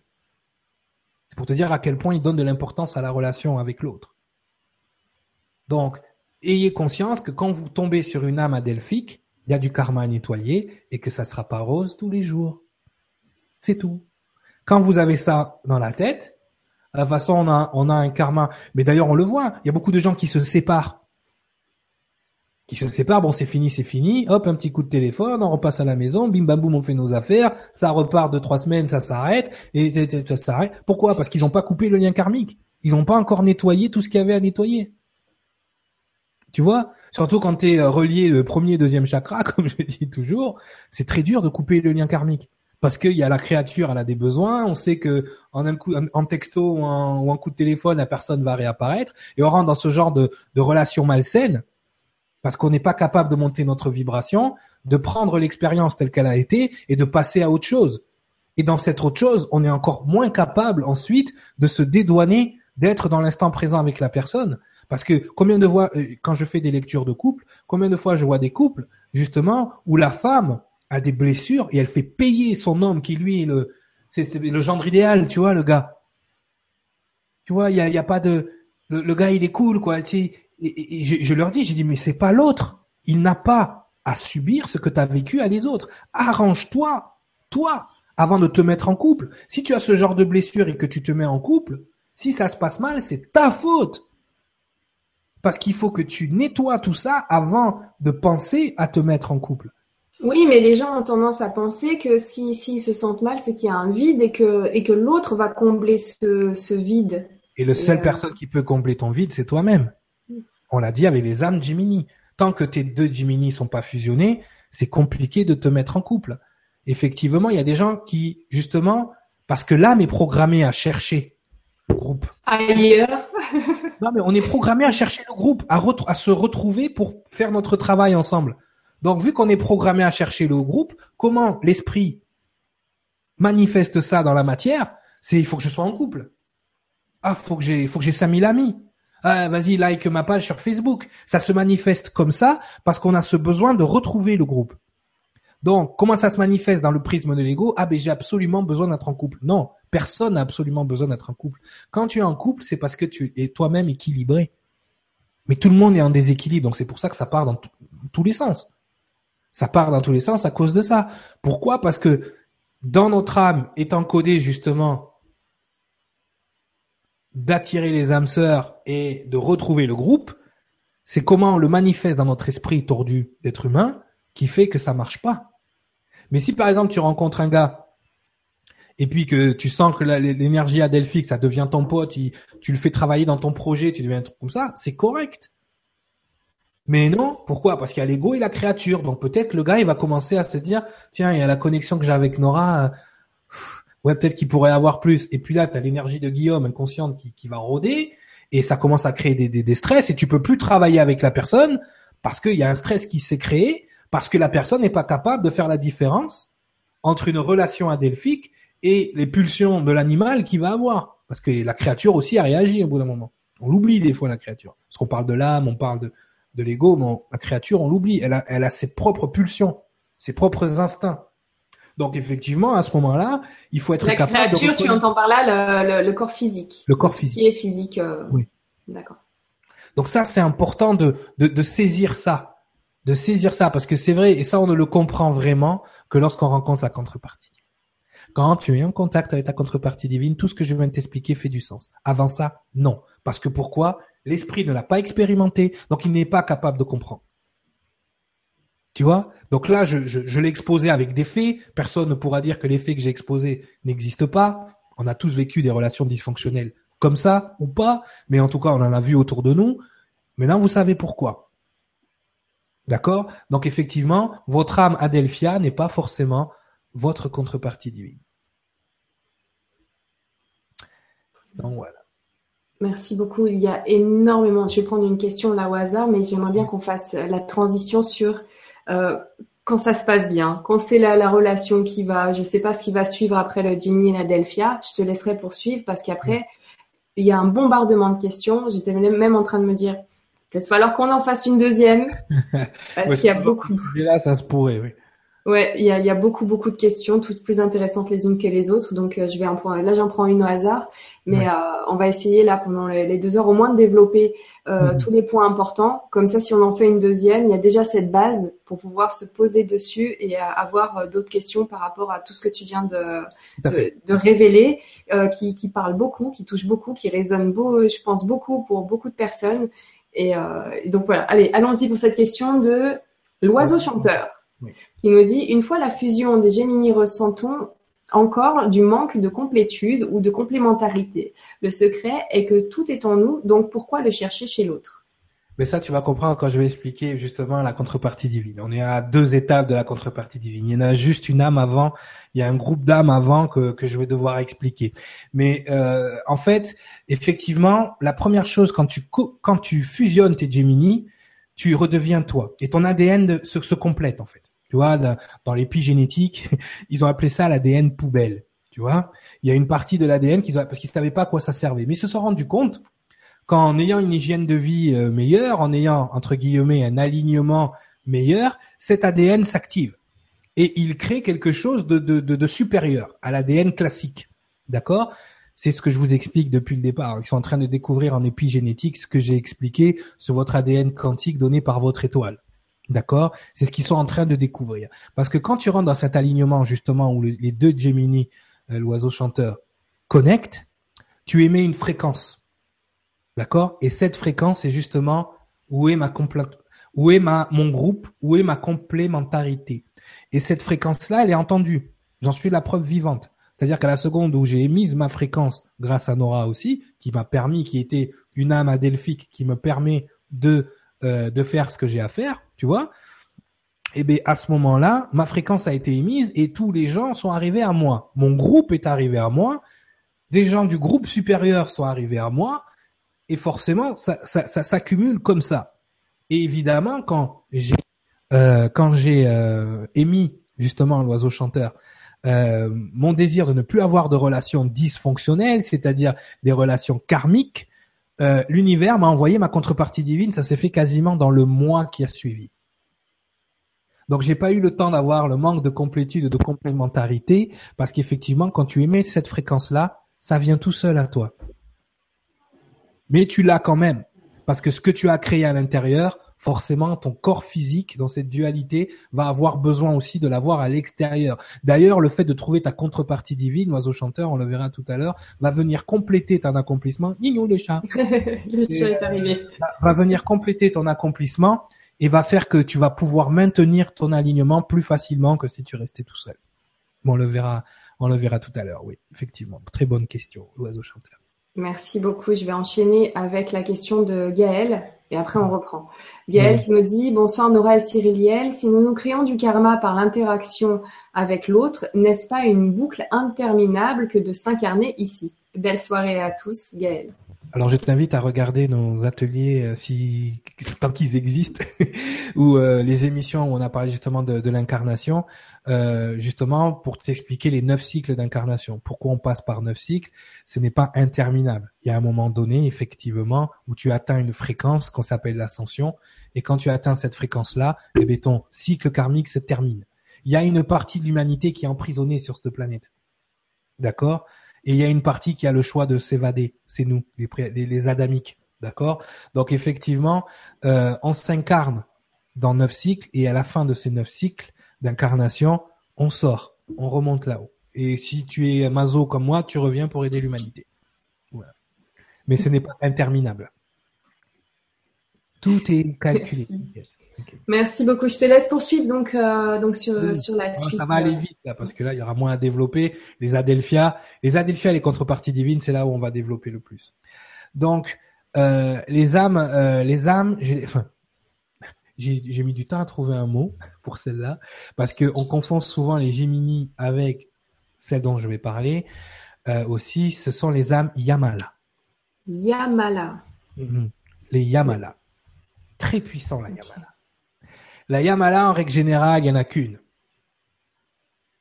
C'est une âme qui a... Dans, alors, elle n'a pas du tout la même mission que vous. Elle n'a pas du tout euh, les mêmes, euh, peut-être la même lignée génétique que vous. D'accord ? Mais sa structure de lumière, sa façon d'être, sa façon, sa structure de lumière, l'archange qui a créé votre Yamala l'a créé exactement comme vous. Il peut être, elle peut être confondue, cette Yamala, euh, comme la contrepartie divine, pour la simple et bonne raison que vous, vous êtes en face. Et, et la Yamala s'incarne toujours, il y a un arrangement qui est fait, pour s'incarner toujours dans le sexe opposé en plus. C'est-à-dire que toi, tu as un Yamala, tu as ta version toi, garçon, qui est exactement comme toi. Il, il évolue comme toi, sa façon de fonctionner exactement la même que la tienne. C'est... Euh, c'est, c'est, c'est, c'est, c'est instantané. C'est-à-dire que euh, tu, tu, tu le comprends, mais à cent pour cent. Quand tu le vois mal, tu sais pourquoi il est mal. Tu peux même lui dire comment nourrir son ego. Tu peux même lui dire comment faire ci. Tu peux lui même... tu, tu es le meilleur coach possible pour ton Yamala, et il est ton meilleur coach possible. C'est-à-dire que c'est quelqu'un qui a été structuré de la même façon que toi. Sa lumière est structurée de la même manière que toi. C'est comme si on vous avait fait dans le même moule, mais dans des, dans des lignées génétiques différentes. Il fait, la Yamala fait partie des Adelphias, mais avec cette, ce truc en plus. D'accord ? Donc, effectivement, elle est souvent con, euh, confondue par, euh, par, euh, comme une contrepartie divine, parce qu'effectivement, si tu te trouves, si tu tombes avec un gars qui est exactement comme toi, tu vois, ou un gars, il tombe sur une fille qui est pareille que lui, il va se dire, mais c'est la femme de ma vie, elle est pareille que moi, elle pète, elle pète sous les draps. Elle... c'est, c'est, c'est, c'est toi, mais tu te vois toi, mais en fille. Donc là, c'est vrai qu'on est sorti de, de la passion, on est dans une sorte de, de, de magie, de fusion. De... Là, la passion, il y a cette fusion, non, mais il y a, il y a une sorte voilà, de magie dans le sens où tu as ton miroir. Quoi. On est étonné voilà, de, de voir qu'il y a les mêmes réactions, on est étonné de voir qu'il y a voilà, les mêmes envies. C'est ton reflet. Par contre, la Yamala, comparée à, à la Delphia, ben, c'est dur de te créer du karma avec une Yamala, mais tu t'en crées aussi, tu vois. Il y a quand même, il y a quand même ce, ce, ce karma-là, mais si tu veux, il est plus, fa- elle, elle va plus avoir tendance à te pardonner et toi à la pardonner, donc c'est plus facile de nettoyer ton karma avec une Yamala qu'avec une Adelphia, qui elle peut t'en vouloir euh, sur euh, sans vie, elle peut te la faire à l'envers, tu vois ce que je veux dire. Alors que ta Yamala, c'est magique, c'est, c'est, c'est toi en fille. Tu vois, moi c'est voilà quoi. Moi, je pense que j'ai trouvé ma Yamala dans ce de, de, de Adamique. Elle s'appelle Valérie. C'est moi en fille. Alors Valou, si tu me regardes, c'est c'est c'est, c'est voilà, c'est c'est moi en fille. Elle a le même humour, la même façon de parler, la même façon de, de d'évoluer. Euh, c'est pour te dire que quand on, on, on a reconnecté, euh, on, notre cercle d'amis dans sa ville est le même. C'est-à-dire que les gars qu'elle connaît physiquement sur, c'est les mêmes. Ah, tu connais Rodolphe, ah, tu connais, ah, ben, ben, quand j'étais dans la musique, je travaille parce qu'elle est dans le milieu de la musique aussi un petit peu. Donc, c'est, c'est, c'est, c'est ridicule. C'est la Yamala. C'est l'âme, euh, voilà, qui, justement, mais c'est ta meilleure pote, quoi. Quand t'es avec elle, euh, voilà, quoi. C'est tout de suite, il y a, il y a connexion. C'est comme si t'étais avec un pote, en fait. Donc, c'est ce qui vient un peu, les, les gens qui se mettent en couple avec leur Yamala, c'est ce qui, c'est ce qui vient un peu gâcher le truc à la fin. Parce qu'effectivement, c'est, Tu, tu peux pas être trop avec ton pote. Tu vois, à un moment donné, t'as besoin d'un truc en plus. Tu vois? Donc, donc, c'est ça. Donc, c'est pour ça qu'il y aura jamais d'ambiguïté avec ma Yamala, par exemple, adamique. Tu vois? Parce que, voilà. C'est comme ça. Et d'ailleurs, elle s'entend très bien avec Yona et tout parce que, voilà, c'est, c'est la même énergie. Il y a une nuance à la Yamala. La Yamala, c'est un terme ancestral. Il y a ce qu'on appelle la Yamala ancestrale. Donc, t'as la Yamala adamique et, et t'as la Yamala ancestrale. La Yamala ancestrale, c'est encore différent. tu as une chance sur des milliards de la retrouver déjà. Parce que les âmes, alors, et déjà, il faut faire partie d'un sacr- certain groupe d'âmes. Les cent quarante-quatre mille, avant d'être des anges de lumière ou des esprits de lumière, on a été tiré des énergies pré-adamiques, si tu veux. Et on a été transformé au moment de la Genèse, c'est à ça qu'a servi la Genèse, en énergie de lumière. Donc, quand on était, quand on était des énergies pré-adamiques, d'accord, euh, on avait notre contrepartie passionnelle qui était notre Yamala ancestrale. Tu vois? Donc déjà, pour la retrouver, cette Yamala ancestrale, il faut être cent quarante-quatre mille. Donc c'est pas toutes les âmes qui ont Yamala ancestrale. Euh, et il faut euh, justement avoir eu cette relation passionnelle, entre guillemets, dans le pré-adamique. Ça, c'est la Yamala ancestrale. C'est, c'est, là, on est dans l'ordre, euh, pff, c'est quasiment impossible d'être en contact euh, dans une incarnation, dans la même vie avec ce, cette énergie-là. Alors, ils vont toujours s'arranger, mais ça arrive. Ça arrive, d'ailleurs, Alphara en a fait les frais. Il vous le racontera un jour si on fait une émission avec lui, mais il a reconnecté avec sa Yamala ancestrale, ça s'est pas bien passé. Et ouais, parce qu'à l'époque, bon, il y a des histoires qu'il lui a tranché la tête ou je sais pas quoi. Donc, il y avait un lourd karma pré-adamique et des choses comme ça. Donc, la Yamala ancestrale, ça existe. Euh, et on, on, on verra qu'il y a une autre version de la Yamala ancestrale. Quand la Yamala ancestrale, ça se passe mal, elle se transforme en ce qu'on va appeler la dark contrepa- contrepartie divine, c'est-à-dire la, la contrepartie divine qui est pas bonne du tout à rencontrer. Donc, si tu rencontres ta Yamala et que tout va bien, que vous êtes partis en, en bon terme et tout ça, si tu veux, ça va, ça se passe bien, il y a pas de souci. Ça peut, ça peut devenir une compagnonne de vie à un certain niveau, mais vous serez toujours dans cette passion, vous serez pas dans cet amour inconditionné. Voilà. Donc là, on peut en finir sur les âmes Yamala. Donc là, on peut enchaîner sur la fameuse contrepartie. Voilà, ça y est, on y est. Le top du top, la crème de la crème, la cerise sur le gâteau. Hop, mais contrepartie. C'est une relation que tout le monde cherche, en fait, finalement. Ce fameux amour avec un grand A. Inconditionnel. Incroyable. C'est-à-dire que moi, je veux donner mon expérience, ça me tombe au moment où je ne veux plus de relation. J'envoie le message à l'univers, je ne veux plus de relation dysfonctionnelle. Laissez-moi tranquille. J'en veux plus. Non, c'est fini.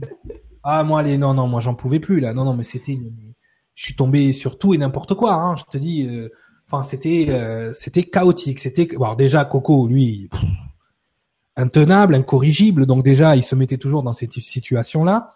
Mais je pense qu'il, tu vois, à un moment donné, c'est même pas je pense, j'en suis sûr, puisqu'il m'en a parlé, il m'a dit, il a fait ça justement pour que je prenne conscience. Donc, j'ai pris conscience. Mais à ce moment-là, je ne veux plus avoir de relation karmique. C'est ça, en fait, que j'ai mis à l'univers. Donc, l'univers se dit, bon, ben, il a compris. Et c'est à ce moment-là que la contrepartie divine apparaît. Et là, t'as un truc...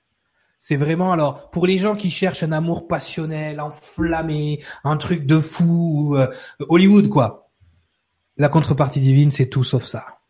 Je vous le dis d'entrée, je veux pas vous casser votre bulle, mais c'est tout sauf ça. Moi, je, si je vous raconte comment Yona me reçoit au départ, c'est compliqué. Si je mets pas Coco au fond de la classe, euh, expérience de vie, deux minutes, hein. C'était, c'était pas bon. D'accord? Parce qu'effectivement, que ce soit elle ou moi, on n'est pas en face de ce que notre ego a prédéfini. Mais on sent qu'en arrière, effectivement, il y a ce, ce il y a un truc. Oui. Il y a ce truc extraordinaire que tu peux pas, que tu peux pas expliquer. Il y a, il y a pas de mots pour expliquer ça. Euh, je, je, je vais quand même essayer. La contrepartie divine, c'est pas cette relation qui est basée déjà sur l'attraction physique. Il y a une attraction divine. Ça n'est pas basé sur la, la, la, le, le passionnel. Il y a une attraction vraiment d'amour inconditionnel. Ce n'est pas basé sur la drague. Coco, euh, pff, ce soir-là, euh, pour vous mettre dans la confidence, je ne bois jamais. Mais j'ai été chez un ami, un Sourel, un ange incarné aussi, et ce soir-là, il me fait boire du marsala parce qu'il sait que c'est la seule chose que je peux boire. Et, et je bois deux verres, hein, pour vous dire que je ne bois jamais. J'étais pas bien. Alors, il me fait manger des tranches de, de trucs pour absorber et tout, puis ouais, des tranches de pain, et vas-y, mange, mange, mange. Et moi, j'arrive devant Yona, et ce soir-là, je lui déballe tout. Voilà ce que je suis, voilà ce que tu es, on vient de tel endroit, ton vrai nom, ton nom d'angle, c'est ça. Mais j'ai tout sorti, c'est parce qu'à ce moment-là, je suis cent pour cent moi. Mais n'importe quelle fille de l'univers serait partie en courant ou m'aurait envoyé la police ou le, l'hôpital psychiatrique. Bon, je vous cache pas que pendant sept jours, j'ai pas eu de nouvelles. Hein. Mais le, l'information a fait son chemin. Et donc, effectivement, il y a eu des choses, voilà, qui se sont passées. Mais on n'est pas du tout là, il faut que vous compreniez que quand vous êtes avec votre contrepartie divine, et ça, je veux être clair, il faut que ça rentre dans vos têtes, l'ego n'a plus sa place. Si vous n'êtes pas capable de mettre votre ego au fond de la classe, mais vous allez saigner du nez, des oreilles, des yeux, de partout. C'est incroyable. Et vous avez toujours, quand vous rencontrez votre contrepartie divine, et en règle générale, c'est une des indications, une épreuve d'ego à franchir. Et moi, j'ai dû traverser la pire expérience d'ego que Coco pouvait traverser. Coco, qui était, on va dire, un possessif, jaloux, compulsif, maladif, j'ai dû, sans trahir de secret, j'ai dû soigner la peine d'amour qu'avait Yona avec un autre homme.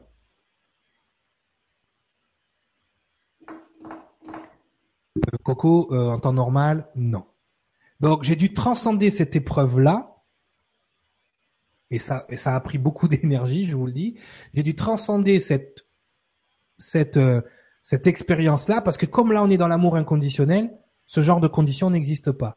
Vous voyez, votre bacherte, c'est le mot en yiddish, avec un T, s'il vous plaît. Parce que je le vois partout maintenant sans T. C'est bach. Alors peut-être qu'on se prononce bachère, mais c'est bacherte avec un T, s'il vous plaît. C'est du yiddish, c'est de l'hébreu. D'accord? Qui correspond à la contrepartie divine. Et donc, à ce moment-là, je dois transcender ma pire distorsion, qui est la possessivité et la jalousie. Ah, ça, c'était le pire du pire. Et à ce moment-là, comme c'est, on est dans l'inconditionnel, vous voyez votre bacherte en train de souffrir, eh bien, peu importe la raison pour laquelle elle souffre, vous allez l'aider. Il y a un côté un peu mariage divin arrangé dans la bacherte. Ce que vous, ce que vous devez comprendre, c'est que elle a été créée dans ses moindres détails, qualités et distorsions pour être compatible avec vos qualités et vos distorsions. On n'est pas dans l'histoire de passion, là. On est dans un truc qui est créé par la lumière, prédéfinie par la lumière, pourtant elle ne prédéfinit rien, pour que justement vous ayez la paix intérieure. C'est-à-dire que toutes les histoires de possessivité, de jalousie, tout ce qui est en fonction de ça, ça ne rend, l'ego est plus là, donc ça rend plus en ligne de compte. Vous êtes à un niveau de liberté avec votre bacherte qui dés- désactive complètement l'ego. C'est-à-dire qu'elle le dit pas vraiment, votre bacherte, mais elle vous fait comprendre que ce que tu as à faire, c'est ton karma, en fait. Mais en vous disant ça, et que vous êtes dans l'ego, ben, je fais ce que je veux. Non, non, non, non. Ça crée un truc extrêmement, ça, ça crée un truc incroyable. Ça crée que vu qu'il n'y a rien à se transgresser, vu qu'il n'y a plus d'interdit, vu qu'il y a cette liberté-là, l'ego n'a plus rien à transgresser, donc il n'a même pas envie de transgresser. C'est pour vous dire à quel point c'est ridicule. C'est vrai. À partir du moment où on t'enlève l'interdit, mais tu ne le fais pas. T'as même pas envie, t'y penses même pas. Pourquoi? Parce que à ce niveau-là, bien évidemment, il peut se passer des reconnexions euh, premier, deuxième chakra, il peut se repasser des connexions Yamala, il peut se repasser plein de trucs comme ça. Vu que ça se passe à des niveaux énergétiques, je vais pas dire inférieurs, mais différents, on est capable de faire la différence. Tu ne te prends plus la tête. En fait, Pour le, pour le résumer, parce que sinon je pourrais y passer des heures à vous expliquer, mais pour le résumer, quand vous êtes avec votre bacherte, bah avec un T, s'il vous plaît, vous vibrez dans une fréquence cinq D. Tout le temps. D'ailleurs, il suffit d'aller vous promener en ville et de regarder les autres couples pour le comprendre. Hein. Vous vous prenez plus la tête pour les mêmes choses, il n'y a plus les mêmes... Alors, bien évidemment, tout n'est pas rose, attention, hein, j'ai pas dit que vous vivez dans le coton et les nuages, mais presque. C'est-à-dire que il y a une liberté de l'autre et il y a un truc incroyable, le cadeau divin. Le cadeau divin. Il n'y a pas de karma à nettoyer avec la bachère. Il n'y a pas. Vous n'êtes pas là pour la réparer. D'accord? C'est-à-dire que Yona, elle a sa guide qui est là pour la guider. Moi, j'ai, j'ai Alphara qui est là pour me guider. Je n'ai pas de karma à nettoyer. Pourquoi? Parce que, pour répondre à la question de tout à l'heure, la bacherte, vous l'avez retrouvée dans tous les cycles d'incarnation. Vous l'avez toujours retrouvée au début et en fin de cycle. C'est-à-dire qu'au moment où vous transcendez un cycle, elle est là aussi. D'accord? Au moment où vous transcendez une souffrance, elle est là pour vous aider. Donc ça veut dire quoi? Ça veut dire qu'avec votre bachère, pourquoi vous n'avez pas de karma à transcender? C'est parce que vous avez déjà tout vécu. Donc vous êtes capable de tout combattre. Vous êtes invincible. Donc il peut arriver n'importe quoi. Le, le, quand vous êtes avec votre bachère, il y a ce côté. Alors pour les gens qui cherchent de la passion et que ça schlingue et que eh, de vibrer des trucs comme ça, oubliez ça. Hein. Avec la bachère, c'est pas du tout comme ça. Mais il y a cette paix. Il y a cette assurance que quoi qu'il arrive, vous avez déjà tout traversé, vous avez déjà tout transcendé ensemble et que quoi qu'il arrive, voilà, il ne se passe rien. La seule chose qui peut vous arriver, c'est que vous ne soyez pas capable de transcender vos égos au moment de la reconnexion. Et si vous n'êtes pas capable de transcender vos égos au moment de la reconnexion, vous pouvez, vous la perdez pas, hein, vous la récupérez après, mais vous pouvez passer à côté d'être avec votre bachère. Il y a une deuxième chose que je veux dire, ce n'est pas parce que vous rencontrez votre bachère dans, dans, dans votre vie que vous êtes tenu de créer un couple avec ou d'être en couple avec. Ça, grâce au libre arbitre. Aussi fou que ça peut se paraître, vous avez le choix, et justement, moi je l'ai laissé à Yona, c'est pour ça pendant sept jours, pas une nouvelle. Je n'avais pas le droit d'influencer son libre arbitre. C'est ce qui m'a été dit. Donc, tu dois lui laisser le choix. Voilà ce que m'a dit. Tu, tu lui dis ce que tu veux, mais c'est elle qui choisit. Et ça s'est joué à pas grand-chose pour qu'elle choisisse de ne pas reconnecter avec moi. Eh ben, j'aurais certainement été euh, célibataire ou continué dans mes dans des relations, on va dire, euh, voilà, physiques, parce que je voulais plus du karmique. Mais elle a eu le choix à un moment, c'est elle qui a eu le choix de reconnecter ou de ne pas reconnecter. Pour ça, elle a dû transcender son ego et moi, j'ai dû transcender mon ego. Donc, des fois, ce qui arrive, c'est que des gens sont mariés dans une relation karmique et ils rencontrent leur contrepartie divine. Bon courage. Après, ça, c'est une façon de voir les choses. Il y a plusieurs écoles à ce niveau-là. C'est quand même dommage de ne pas être en couple avec sa contrepartie divine, en sachant que, euh, en sachant que effectivement, vous allez avoir cette paix quand vous avez traversé. De toute façon, vous ne pouvez apprécier de rencontrer votre contrepartie divine que lorsque vous êtes arrivé au bout du bout, comme moi je l'étais. C'est-à-dire de ne plus vouloir de relation du tout, à part une relation où vous avez la paix. Parce qu'il y a deux termes pour la contrepartie divine, c'est indestructible et paix. Voilà. Donc si vous voulez un amour passionnel où, où on y va, ça part à droite à gauche et ça vibre, parce que c'est ça que les gens recherchent. Pourquoi c'est ça que les gens recherchent? Pas parce que c'est ce qu'ils veulent, c'est parce que l'âme a besoin de grandir. Mais comme vous arrivez comme moi en fin de cycle, en fin d'incarnation, vibration maître trente-trois, euh, euh, comment dire, euh, dernière incarnation sur cette planète, vous voulez la paix.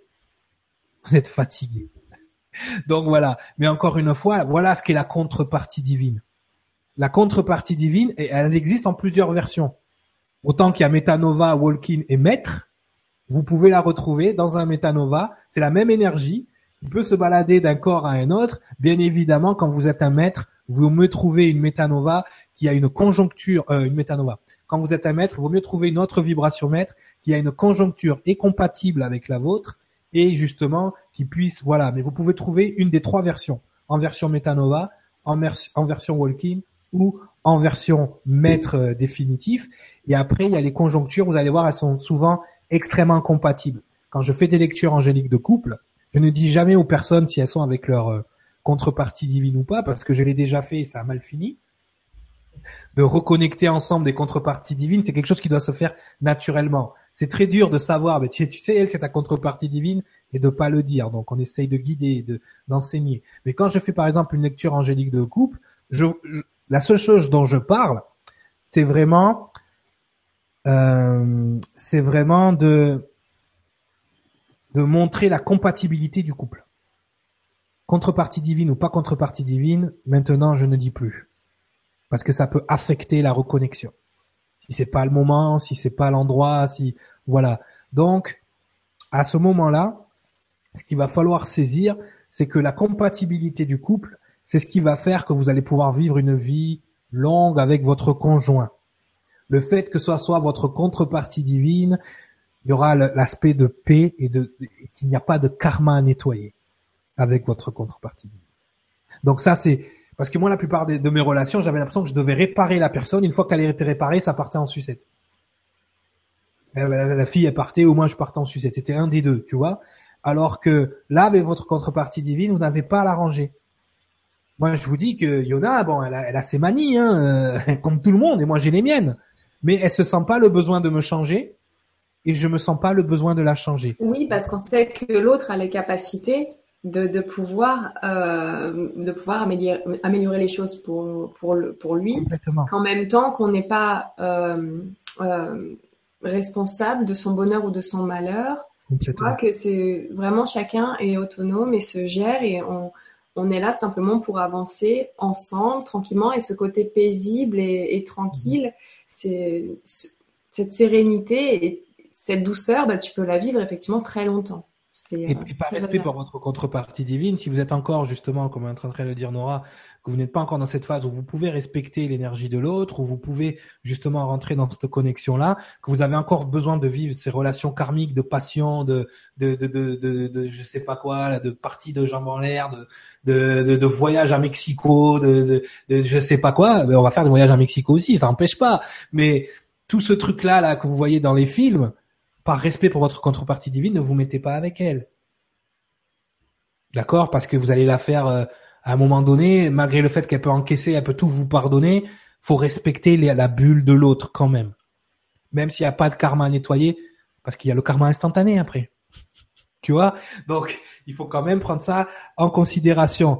Euh, mais c'est vrai que vous n'êtes pas obligé d'être une, euh, dans une vibration maître pour rencontrer votre contrepartie divine. Votre, compart- votre contrepartie divine, elle est toujours en train de faire la même chose que vous, au même moment que vous. C'est-à-dire qu'au moment où moi je m'éveille, Yona de son côté s'éveille. Au moment où je rentre sur Toulouse, elle, rentre, elle, elle vient vivre à Toulouse. C'est-à-dire qu'il fait toujours le même travail que vous, en même temps que vous. C'est pour ça que quand vous vous êtes aligné dans votre plan, ben à un moment donné, il y a la croisée des chemins. Parce qu'effectivement, vous êtes tous les deux en train de rejoindre votre alignement commun. La contrepartie divine vous permet aussi de maintenir cet alignement. C'est pour ça qu'elle est toujours complémentaire. Je vois mes distorsions sont réparées par les qualités de Yona. Elle, elle aime l'ordre, elle aime ranger, elle aime le ménage. C'est comme ça qu'elle manifeste son énergie d'ordre. D'accord ? Et moi, je suis un peu plus messie, tu vois. Je suis un peu plus... Euh, je laisse mes affaires traîner. Mais on se complète. C'est ridicule. Euh, c'est, moi, il n'y a aucune... Je sais... Il n'y a aucune relation karmique qui, qui supporterait que je regarde des matchs de quatorze heures à vingt et une heures le soir ou que je joue à FIFA avec mon beau-frère. Elle, à la limite, ça la rassure que je fasse ça. Disons que ça, ça la berce, ça, ça, ça, ça la fait se sentir bien. Et de voir quelqu'un qui est à côté de moi en train de crier autant que moi, quand même plus toi, en train de regarder des matchs, tu te dis, euh, voilà, et à un moment donné, tu sens que c'est quelque chose qui est créé pour toi. Tu vois ? Donc, quand tu veux, t'en as marre des relations compliquées, quand... C'est bon, tu as tout vécu, la contrepartie divine, c'est bien. Quand tu as encore besoin de grandir, que tu as encore besoin d'évoluer, que tu n'es pas encore en totale maîtrise de ton karma, être, être, être avec la contrepartie euh, divine, c'est peut-être pas encore le moment. Vraiment, la contrepartie divine met l'ego au fond de la classe. Parce que vos deux démons, là, si vous les mettez en avant... Et puis on le voit, des fois, dans la contrepartie divine, tu en as un qui baisse en vibration... Mais il en faut un des deux qui, qui reste en haut, parce que sinon, c'est, c'est le carnage chez toi.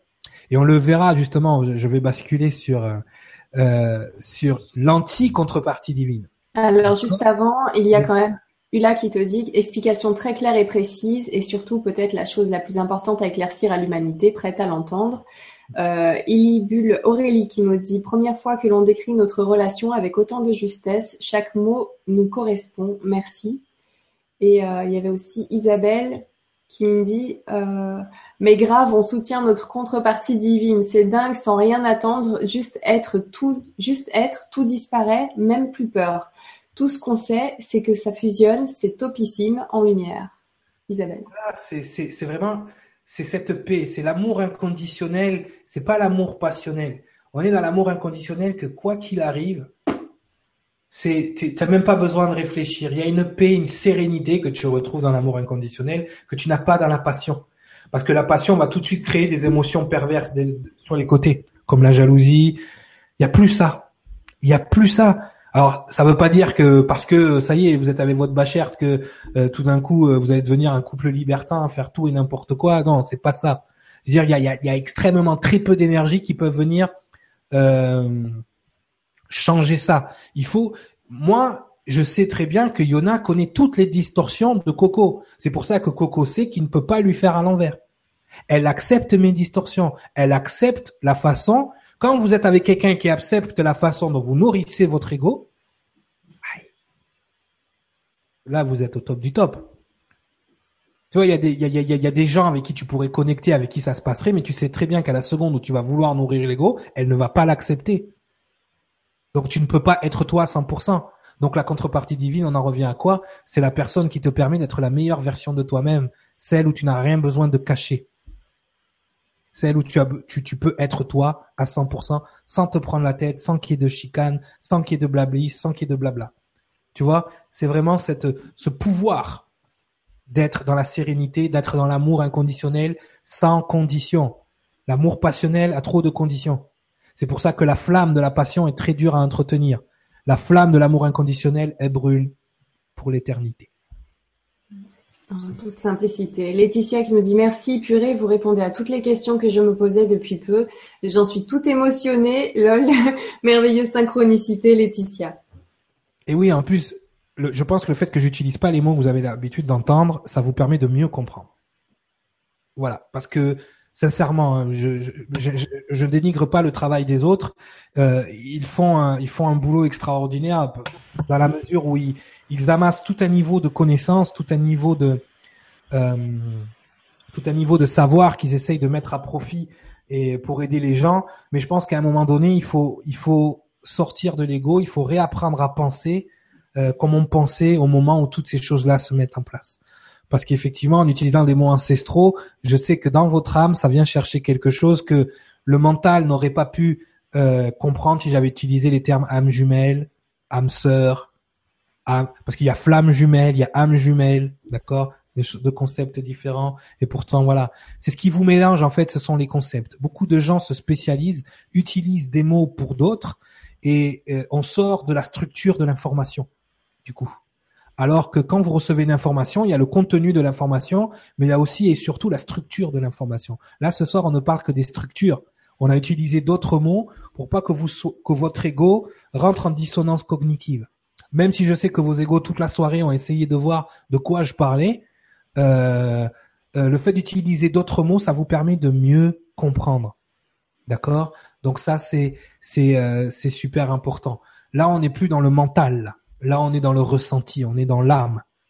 C'est pour ça que quand vous êtes avec votre contrepartie divine, vous euh, vous n'avez pas euh, ce besoin d'être dans le mental tout le temps. Vous êtes dans le ressenti. Vous mettez l'ego au fond de la classe, comme je dis. Il y a une, une race de contrepartie divine qui, elle, est envoyée par l'ombre pour vous. Alors, explique-nous ça. C'est la con, c'est, je l'ai appelé Dark Bashert. C'est la contrepartie divine qui va venir sortir le pire de vous. Au lieu de vous aider à être la meilleure version de vous-même, elle va être la pire version de vous-même. Généralement, la plupart des gens disent ah, « je suis avec un P O, je suis avec euh, les nouveaux termes, portail organique, le gars… » Effectivement, votre anti-contrepartie divine vient du monde pré-adamique. C'est une énergie qui a été créée pour vous empêcher d'être avec votre contrepartie divine et pour vous empêcher de vous reconnecter avec le primordial. J'ai vécu. J'ai vécu et je, j'ai eu des signes. Hein. C'est-à-dire quand tu te balades avec la fille et que tu vas chercher de l'huile bénite dans une église et que le curé lui ferme la porte au nez comme ça, tu dois te poser une question. Tu dis pourquoi il lui ferme la porte au nez comme ça? Moi non. Quand tu dis, quand tu rencontres des prêtres qui te disent tu sais j'ai fait l'imposition des mains sur elle, c'est compliqué. Tu vois donc quand tu es avec une personne qui sort le pire de toi, pose-toi des questions. Donc il y a aussi cette, cet aspect-là, cet esprit parce que je peux, on peut pas parler d'âme, ces gens-là n'ont pas d'âme. Mais cet esprit pré-adamique qui vient et qui a tous les attributs de ta contrepartie divine, mais qui, lui, qui elle ou lui sort le pire de toi-même, c'est l'anti-contrepartie divine. Donc, ce genre d'âme-là, ce genre d'esprit-là à éviter parce que là, pff, et j'en vois beaucoup, hein, des gens qui me disent, ouais, euh, je suis avec quelqu'un qui pompe mon énergie, je suis avec quelqu'un qui, qui, euh, ah, il a tous les attributs pour, pour être ceci, pour être cela. mais euh, je sais pas, je sens pas de connexion. Ben oui, la personne n'a pas d'âme en face. Faire attention avec ces relations-là, avec euh, l'autre côté. Les relations adamiques, pré-adamiques, ça tourne souvent comme ça. La Yamala ancestrale est une énergie pré-adamique, mais avec qui ça s'est bien passé. Mais quand la Yamala ancestrale, justement, est négative, elle se transforme dans ce dark bashert là. Juste pour les nouveaux qui nous rejoignent aujourd'hui et qui n'ont pas pu euh, encore voir donc euh, l'atelier qu'on avait fait à l'époque euh, sur euh, les, les mécanismes d'incarnation, sur euh, sur tout ça, où tu expliquais euh, pourquoi certains, tu dis qu'ils ont une âme, d'autres c'est un esprit. Donc c'est vrai qu'on va assez vite ce soir pour vous. Je, je peux comprendre que là vous ayez fait, c'est-à-dire il y a des gens qui n'ont pas d'âme. Oui, il y a des gens donc... qui n'ont pas d'âme. Qu'on parle de Neshama. Ils ont l'âme terrestre, mais ils n'ont pas l'âme divine. Voilà, c'est ça, toutes ces nuances-là. Donc, on avait vu ça avec Cyriliel il y a un petit moment. Ce serait bien que sur Nurea T V, justement, quand je disais aux gens qu'on va repartir sur les basiques, pour on, on va repartir sur les bases, voilà, avec tout, toutes nos connaissances pour ceux qui t'avons déjà vu depuis euh, de, depuis longtemps et qui avons suivi. On, va, on aura donc de nouvelles questions et euh, au vu de, de nos, nos recherches, nos nouvelles découvertes et tout ce qu'on a pu intégrer depuis. Donc, on abordera les sujets comme l'ego et ainsi de suite différemment. Et pour les nouveaux, ça permettra de reprendre un petit peu ces bases et de comprendre pourquoi là, on va t- tellement vite et que... Voilà. Donc, ne vous inquiétez pas, les informations vont arriver. Mais, euh, mais oui, voilà, c'est une question de, de, d'essence. Non, non, mais c'est vrai. Et puis, on, on le voit aussi par rapport aux termes. Les gens sont, sont mélangés. Ben, la dernière fois, c'est vrai que Euh, j'étais justement, on, on parlait de ça avec euh, Alphara et, et d'autres. Euh, c'est la façon dont on reçoit l'information. Tu vois, il euh, y a des énergies qui se ma- manifestent à nous, pardon, qui se manifestent, et euh, à un moment donné, notre cerveau les perçoit d'une autre façon. C'est-à-dire que ça passe par le prisme de l'ego. Donc cette perception-là transforme. Par exemple, on parlait de cette fameuse légende qui dirait qu'un ange, d'accord, c'est deux énergies. Et c'est, c'est, en fait, c'est une énergie qui se sépare en deux. Et ta contrepartie divine, en fait, c'est l'autre partie de toi. Euh, et quand vous reconnectez, vous redevenez cet ange. C'est vrai.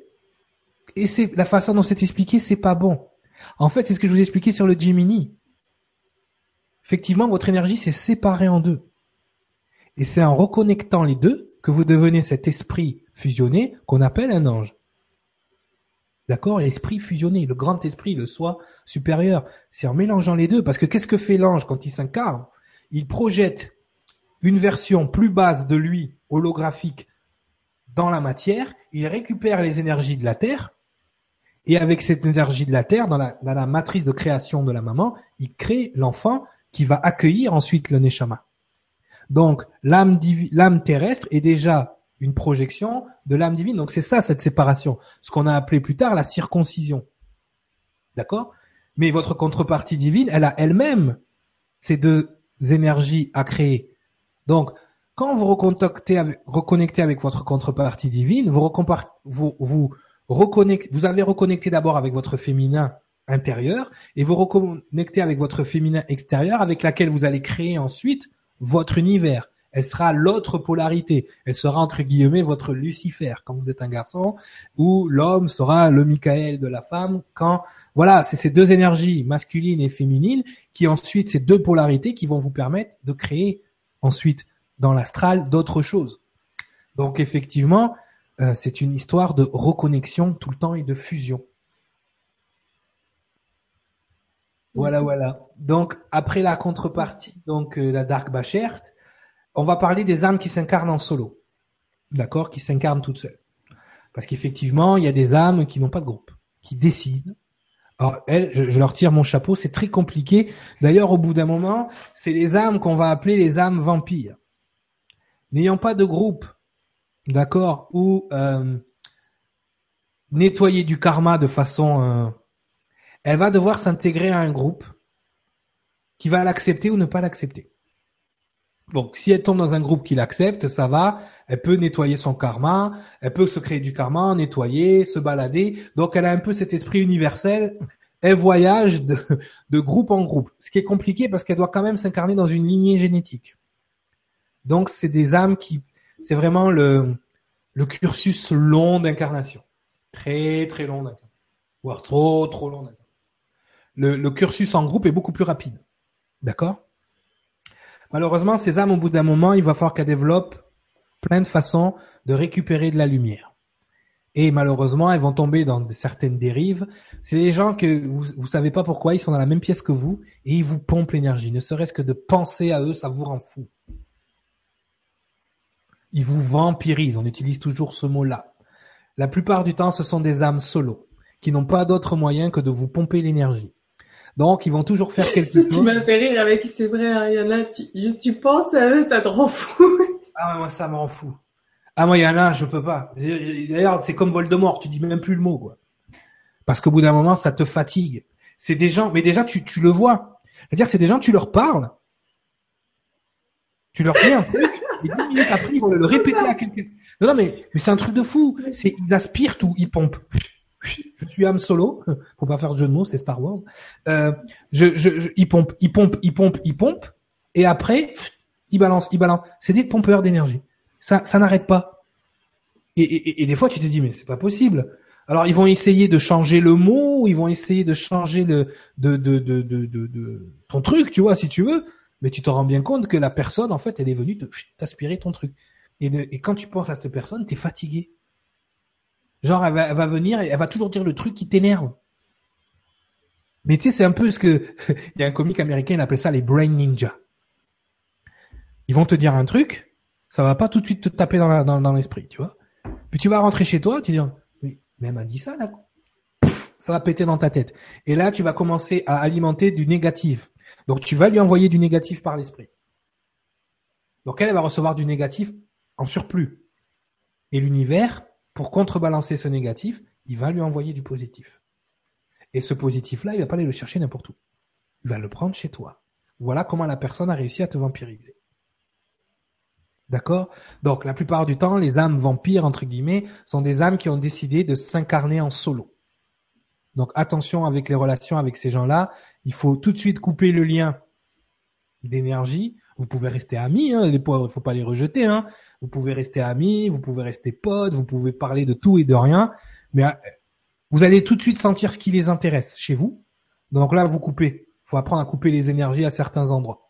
D'accord ? C'est tr- c'est très compliqué. Et si vous pouvez, vous n'avez pas d'autre choix que de vous séparer de ces personnes, faites-le. Après, il faut pas, faut être dans l'accueil, il faut pas être dans le rejet non plus. Voilà. Donc en gros, mais je pense que là, on peut prendre des questions. Moi, j'ai, j'ai fini.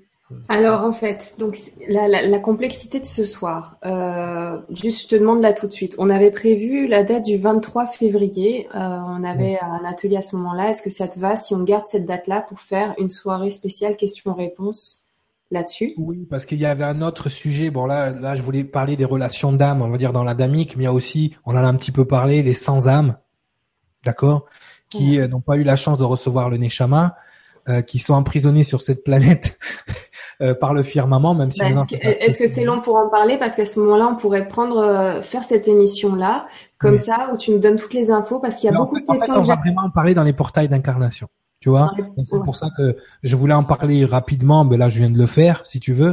Bah, mais... Écoute, les portails d'incarnation, c'est prévu pour le quatre mars. Ouais. Est-ce que, est-ce que ça te dit de garder le vingt-trois pour faire une soirée spéciale questions-réponses sur ce thème-là ? Oui, sur mais les... maintenant qu'ils ont les termes. C'est ça le truc, c'est qu'en fait, je vous explique, hein, c'est, ne m'en voulez pas, mais c'est qu'on vient, on est déjà quasiment vers les deux heures, donc euh, je vais prendre une question ou deux, mais je sais que je pourrais pas prendre toutes les questions. En même temps, je sais que toutes les questions de début de soirée, du coup, euh, n'ont, n'ont, n'ont plus le même sens au vu de toutes les informations que tu nous as données. Il n'y a oui. plus les mêmes termes, et, euh, et donc euh, là, faut déjà emmagasiner tout ça, comprendre oui. tout ça. Ça a parlé à beaucoup. Là, j'ai vu donc des, des commentaires. Euh, ouais, un profond merci pour cette pour cette vibra où s'activent de belles et essentielles prises de conscience, Joël. Et ben voilà. Donc euh, donc il y a des prises de conscience qui se sont faites ce soir mmh. sur ces termes-là, qui amènent à d'autres questions beaucoup plus poussées. Donc je, là, je vais essayer de trouver les dernières questions, mais c'est mélangé entre les questions du départ où il y avait des termes différents, où il y avait aussi oui, une compréhension différente. Parce que les gens vont poser des questions, voilà, avec les les anciens termes. Mais le problème des anciens termes, c'est que et ça veut dire quelque chose pour vous, mais pour le voisin, ça veut dire autre chose. Là, on a mis des, de nouveaux termes. Donc maintenant que vous pouvez rentrer ces catégories dans vos dans vos esprits, euh, oui, on pourra répondre aux questions avec euh, voilà. Donc, voilà, on... je vais essayer de choisir, de sélectionner les questions qui vont euh, donc euh, qui sont arrivées à la fin de ton développement là pour euh, pour prendre deux trois questions avant d'y aller. Mmh. Ensuite, je vais faire un copier-coller de toutes les questions de, de ce soir, tous les commentaires. Comme ça, je vais faire le tri de mon côté pour euh, enlever les questions qui ont soit trouvé réponse par ton développement, soit qui euh, qui qui finalement euh, ben n'ont pas euh, ne rentre pas en cohérence avec ces, cette façon, enfin avec ces nouveaux termes et tout ça. Oui, et, parce que tu euh, vois, et comme ça, là, qui confond sa famille terrestre et sa famille d'âme. Donc déjà, dans ouais. sa tête. Donc, donc comme euh, ça, on, on commencera la soirée euh, de, de la prochaine fois, du vingt-trois février, avec déjà quelques questions de, de ce soir qui sont mélangées avec celles du début, plus les questions pendant la soirée, où du coup, vous aurez eu trois semaines pour pouvoir visionner. Et aussi, il y a ça, c'est que vous êtes nombreux à avoir euh, pas eu la possibilité de nous, de nous rejoindre ce soir à cause de, de ce mail envoyé par L G C où il n'y a pas donc le, le bon lien. Les personnes qui vont avoir donc le temps de te revoir en replay en passant par la page Facebook où je vais euh, annoncer le replay, euh, où je vais mettre en, à vos dispositions le replay. Donc, euh, pour tous ceux qui n'ont pas pu nous rejoindre ce soir, qui n'ont pas eu accès au lien, vous allez pouvoir donc visionner cette vidéo et on vous retrouvera aussi avec euh, vous qui êtes présents là ce soir. Tous ensemble, on se retrouve vingt-trois pour faire une soirée spéciale questions-réponses sur les relations d'âme. On va aller plus, euh, plus dans le fond des choses, mais là, tu nous as fait tellement un développement qui, euh, qui parle beaucoup. Qui, qui utilise des nouveaux termes, qui, qu'il faut qu'on prenne le temps de comprendre, d'intégrer, mais qui était tellement clair en même temps. Tu vois, c'est, c'est vraiment, ça a parlé à beaucoup. Je pense que tout le monde s'est un petit peu mis dans, dans, dans un des, euh, dans un des termes que tu as expliqué, ou s'est rappelé un vécu euh, de, d'un, d'un de ces termes-là. Et puis, euh, avec cette base aussi du Gemini qui, où tu expliques qu'il faut déjà Euh, les flammes jumelles, c'est plutôt notre flamme qu'il faudrait. Euh... non, mais c'est ça. La Gemini, en fait, il, c'est ce que les gens utilisent. Enfin, ils utilisent le mot flamme jumelle, euh, mais ils l'utilisent aussi pour quelque chose d'extérieur. Donc non, la flamme jumelle en tant que terme, ça devrait être ce terme-là sémantiquement devrait être utilisé pour nos deux flammes intérieures. C'est pour ça que moi je les appelle Gemini. Mais euh, non, non, c'est, c'est pour moi. Il, il, d'ailleurs, c'est l'information qui m'avait été donnée. Créer de nouveaux mots, créer de nouveaux pour que les concepts soient mieux intégrés. Parce que la première chose que va faire l'ego, mais non, un tel dans son livre, tu sais, il a écrit dix-neuf livres, lui, hein, donc il sait mieux que toi. Non, non, moi je connais le concept, je vais lui mettre un mot différent et la comprendre. On n'a plus le son. Voilà, il y a Laure qui dit, qui dit euh, bonsoir, désolé, j'ai mis une heure pour vous, pour vous trouver. Donc voilà, notamment pour Laure qui a loupé toute la, la première partie. Donc c'est important, vous êtes nombreux à être arrivés en cours.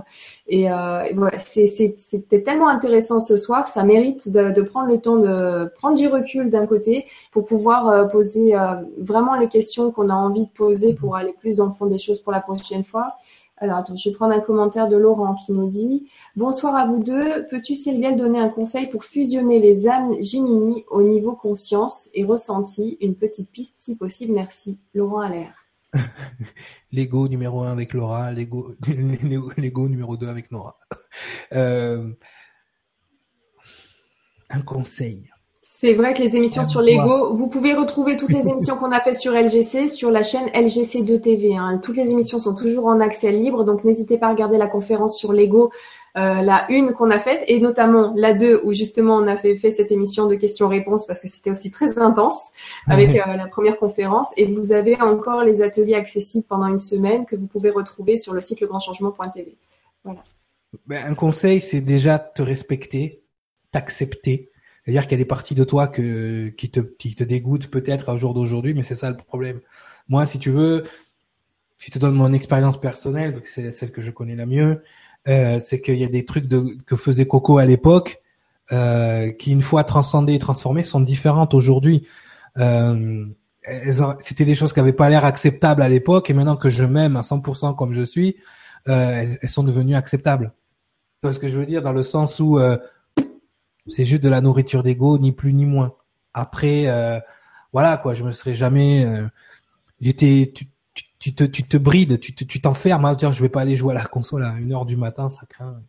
Mais non, non, tu t'en fous quoi. Tu sais, tu, tu fais ce que tu, tu fais ce que tu as à faire. Euh, moi, je prépare mes émissions souvent le soir parce qu'effectivement, je suis au calme et puis j'ai les énergies qui, qui, qui me parlent des fois entre certaines et certaines heures. Tu sais, c'est pas tout le temps que ça descend. Et, euh, et donc à ce moment-là, voilà, il faut se respecter. Il faut vraiment que fusionner tes âmes Gemini, c'est, euh, tu sais, on parlait. Si tu, si tu es capable de te pardonner les pires choses que tu as faites, tu es capable de pardonner à ton pire ennemi. Donc c'est ça, pardonne-toi, comme disent les, les, les bisounours, aime-toi. Le vrai mot, c'est respecte-toi. Respecte tes énergies. Respecte ta flamme terrestre qui est associée à ton corps, donc respecte ton corps aussi, et respecte ta flamme divine. Les deux, les deux doivent rentrer en respect et en fusion. Il y a pas, c'est, c'est, faudrait que je te parle, Laurent, parce que toi, ce qui est valable pour toi, c'est pas valable pour un autre. Vous avez pas, vous faites pas tous les mêmes choix, vous faites pas tous les mêmes, vous avez pas tous le même chemin, mais la base de tout, pour la fusion, c'est les trois clés de base. S'aimer inconditionnellement et ne pas donner sa souveraineté aux autres. Donc, redevenir souverain. La deuxième clé, c'est lâcher prise. La troisième clé, c'est le moment présent. Voilà. Ça, c'est les trois clés. Si tu mets pas ça en place, tu vas avoir du mal à fusionner.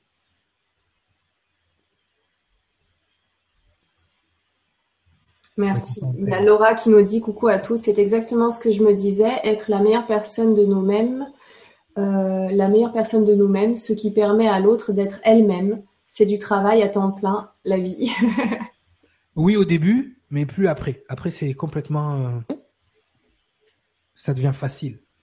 C'est-à-dire qu'on est tellement programmé à juger l'autre, à essayer de changer l'autre, à manipuler l'autre. On est programmé à ça, en fait, à la base.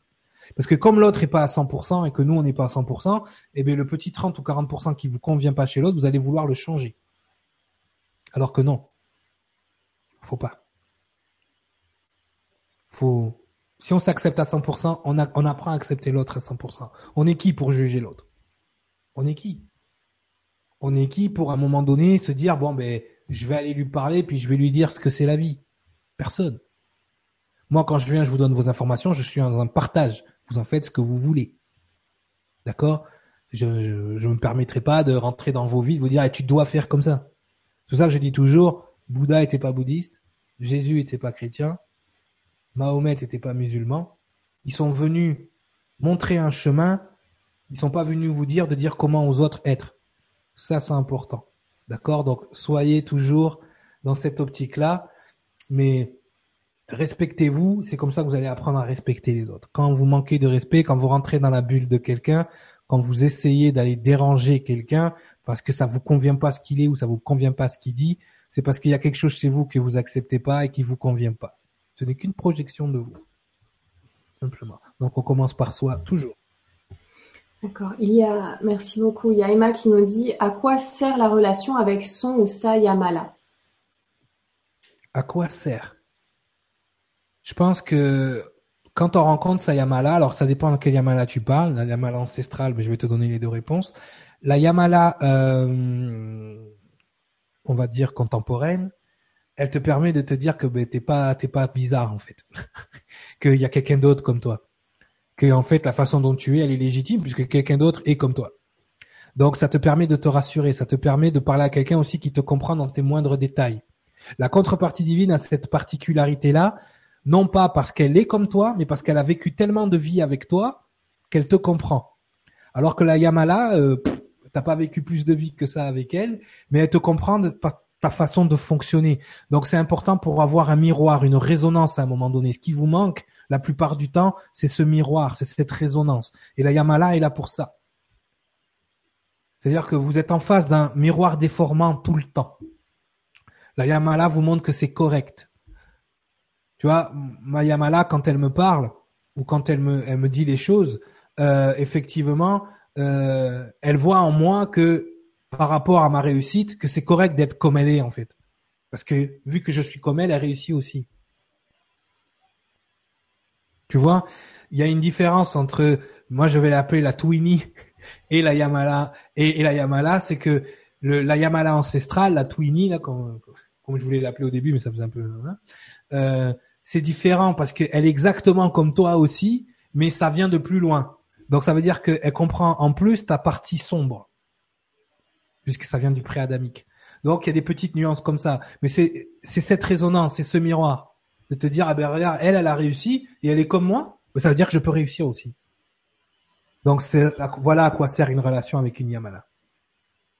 Merci beaucoup. Allez, une petite dernière question de Noël qui nous dit « Cyriliel et Yona se sont trouvés dans cette incarnation et également dans d'autres, donc il pose la question, se rencontrer contrepartie divine étant la meilleure version de soi-même dans le meilleur contexte possible est une possibilité lors de chaque incarnation ?» Tout à fait. Alors, pas chaque incarnation, mais dans les incarnations charnières.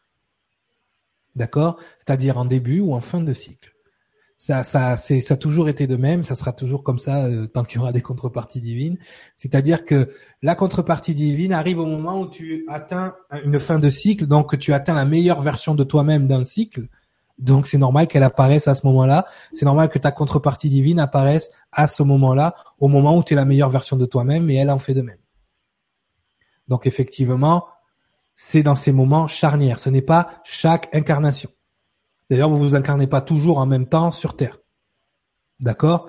Donc, ça veut dire que vous avez des relations karmiques à vivre, vous avez des relations euh, euh, autres à vivre pour pouvoir évoluer. Mais par contre, en fin de cycle, tu deviens la meilleure version de toi-même et elle aussi. Donc, effectivement, vous vous êtes incarné en même temps au départ et vous vous êtes incarné en même temps au moment de l'ascension. Après... Par exemple, Yona, elle, elle est onze, moi je suis trente-trois. Ça, c'est des choix qu'on fait là-haut. Elle a décidé de venir en onze, j'ai décidé de venir en trente-trois. Elle aurait pu décider de venir en trente-trois aussi. Mais encore une fois, onze plus trente-trois, quand on fait le, le, le rapport, on est sur du quarante-quatre, onze plus trente-trois, donc quatre plus quatre, huit, ça donne la réussite. Tu vois, donc rien n'est au hasard. Quand on, justement, peut-être dans la deuxième partie, vu qu'on n'a pas pu faire l'atelier, je montrerai des exemples de lecture angélique, justement, Euh, de lecture angélique de couple pour que vous compreniez comment ça fonctionne aussi au niveau de vos conjonctures. Tout est écrit dans les étoiles. La moindre de, de mes consultations est écrite dans les étoiles. Je le montre aux clients quand ils viennent me voir. Je dis, tu vois, là, ce qu'on est en train de faire, c'était prévu dans les étoiles. Ben, bon. Merci beaucoup. Ça passe tout seul, hein. Il vous dit ça comme ça, mais genre, en gros, euh, voilà, ce qui devait être donné lors d'un, d'un cours, euh, d'un atelier, d'un cours par vidéo, bah, finalement, on va l'avoir en conférence libre. Euh, bah, tu en es comme ça, là. Comme on... ça. Et tu nous dis ça comme ça. Attends. Ouais, je suis comme ça, moi. Ouais, vas-y, on donne. Merci. Merci beaucoup. De toute façon, rien n'empêche qu'on pourra faire un atelier après un peu plus approfondi. Un peu plus poussé, mais déjà, on pourra voilà, avoir un aperçu. Voilà, comment ça fonctionne. Un exemple avant d'aller dans les questions. Que ça fonctionne pas. Pourquoi ? Parce qu'on ne respecte pas l'énergie de l'autre. C'est sûr qu'on n'est pas tous à connaître les conjonctures. Ah ouais, mais elle, tu vois, par exemple, si dans, dans ta conjoncture, dans ton couple, euh, par exemple, ton conjoint, il a le un, si tu respectes pas sa bulle, c'est même pas la peine. Parce que le un indique qu'il a besoin d'être dans sa bulle de temps en temps. Donc, il faut respecter ça. La contrepartie divine, l'avantage, c'est qu'elle te connaît par cœur. Donc, elle sait où aller, où pas aller, quoi faire, quoi pas faire. C'est, il y a un côté, pour les gens qui aiment l'amour passionnel, il y a un côté robotique un peu dans la contrepartie divine, c'est que tout est prédéfini dans la lumière. Pas dans l'ego ou dans le terrestre, mais dans la lumière.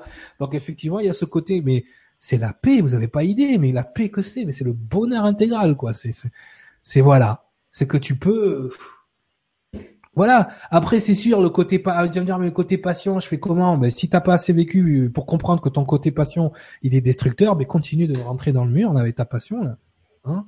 Euh, Francky Vincent, hein, fruit de la passion, hein, et tu vas, et puis, euh, quand t'en as marre, vas-y, Francky, c'est bon, tu, tu, tu arrêtes.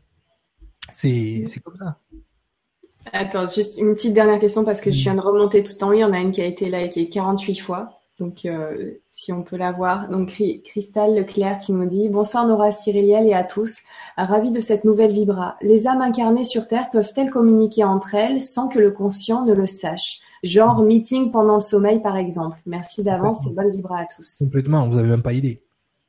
Vous n'avez même pas idée. C'est-à-dire que, juste, je vous donne un exemple.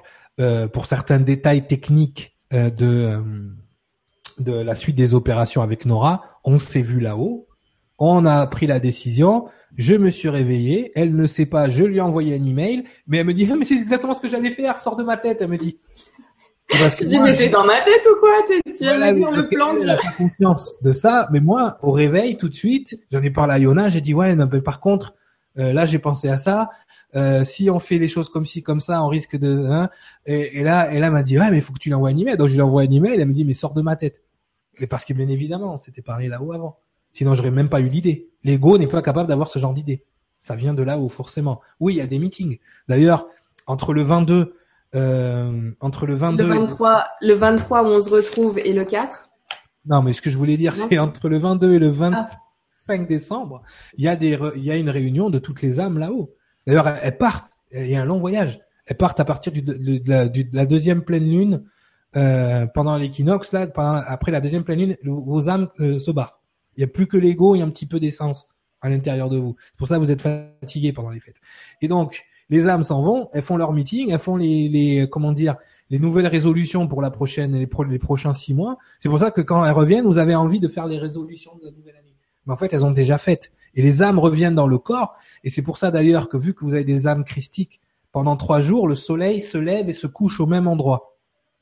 On dit que le soleil est mort et que le soleil est ressuscité trois jours après. C'est-à-dire au vingt-cinq décembre, oh, il est né de nuit, soleil. Pourquoi? Parce que vos âmes aussi font la même chose. Elles reviennent dans vos corps le vingt-cinq décembre. C'est pour ça que vous avez cet esprit de Noël, vous vous sentez mieux parce que l'âme est revenue. Mais voilà. Donc tout ça, il y a des explications aussi astrales, il y a des explications Euh, énergétique, euh, tout se relie. Si vous avez la capacité de relier les informations entre elles, tout fait du sens. Tout fait du sens. Et c'est ça, et c'est ça que j'essaye de faire avec vous, c'est de connecter ce genre d'informations pour que vous compreniez pourquoi vous êtes là, pourquoi vous vous incarnez. Parce qu'avant de parler de d'âmes jumelles, de flammes jumelles, je pense qu'il faut expliquer pourquoi les âmes s'incarnent. Et après, ça fait plus de sens. D'accord. D'accord. Ouais, donc euh, c'est euh, c'est quand même assez assez intriguant. Donc le solstice d'hiver, finalement, après le vingt et un décembre, on fête le truc. En fait, on fête un départ, on part tous. On... Mais regarde, quand tu regardes, bon, on a déjà expliqué le, le, le cycle solaire qui ressemble étrangement à la vie du Christ, à la vie d'Horus, à la vie de beaucoup de divinités rattachées au soleil, pour la simple et bonne raison, Jésus ressuscite trois jours après. Le vingt-cinq décembre, c'est pas c'est pas la, le jour de sa naissance, c'est le jour de sa renaissance. Parce qu'effectivement, depuis tout le temps, les, anci- les, les anciens, ils ont toujours déterminé nos mouvements, euh, les mouvements de nos trois corps en fonction des mouvements des trois planètes principales, la Terre, la Lune et le Soleil, dans notre coin. Euh, ils se sont rendus compte que les mouvements des étoiles et le mouvement des planètes euh, influençaient considérablement le courant de nos vies. Et effectivement, euh, il est normal que celui qui vient représenter le Christ solaire ait une vie où il meurt pendant trois jours et il ressuscite trois jours après parce que c'est le cycle du soleil. Mais ça nous arrive tous les ans, on meurt et on ressuscite. On s'en rend pas compte. Mourir, c'est quand l'âme repart là-haut. Elle repart là-haut pour de vrai. Donc, toutes, les nuits, vous avez, euh, toutes les nuits, vous avez des petites morts aussi. D'ailleurs, vous êtes plus réveillé quand vous rêvez que quand vous êtes là, en état de, de réveil. Vous êtes plus réveillé pendant que vous rêvez. Que vous dormez. Faites de beaux rêves, que Dieu veut que vous dire ce soir. Bonne nuit, bon voyage, euh, un petit peu tout ça en même temps, bon repos et euh, bon apprentissage.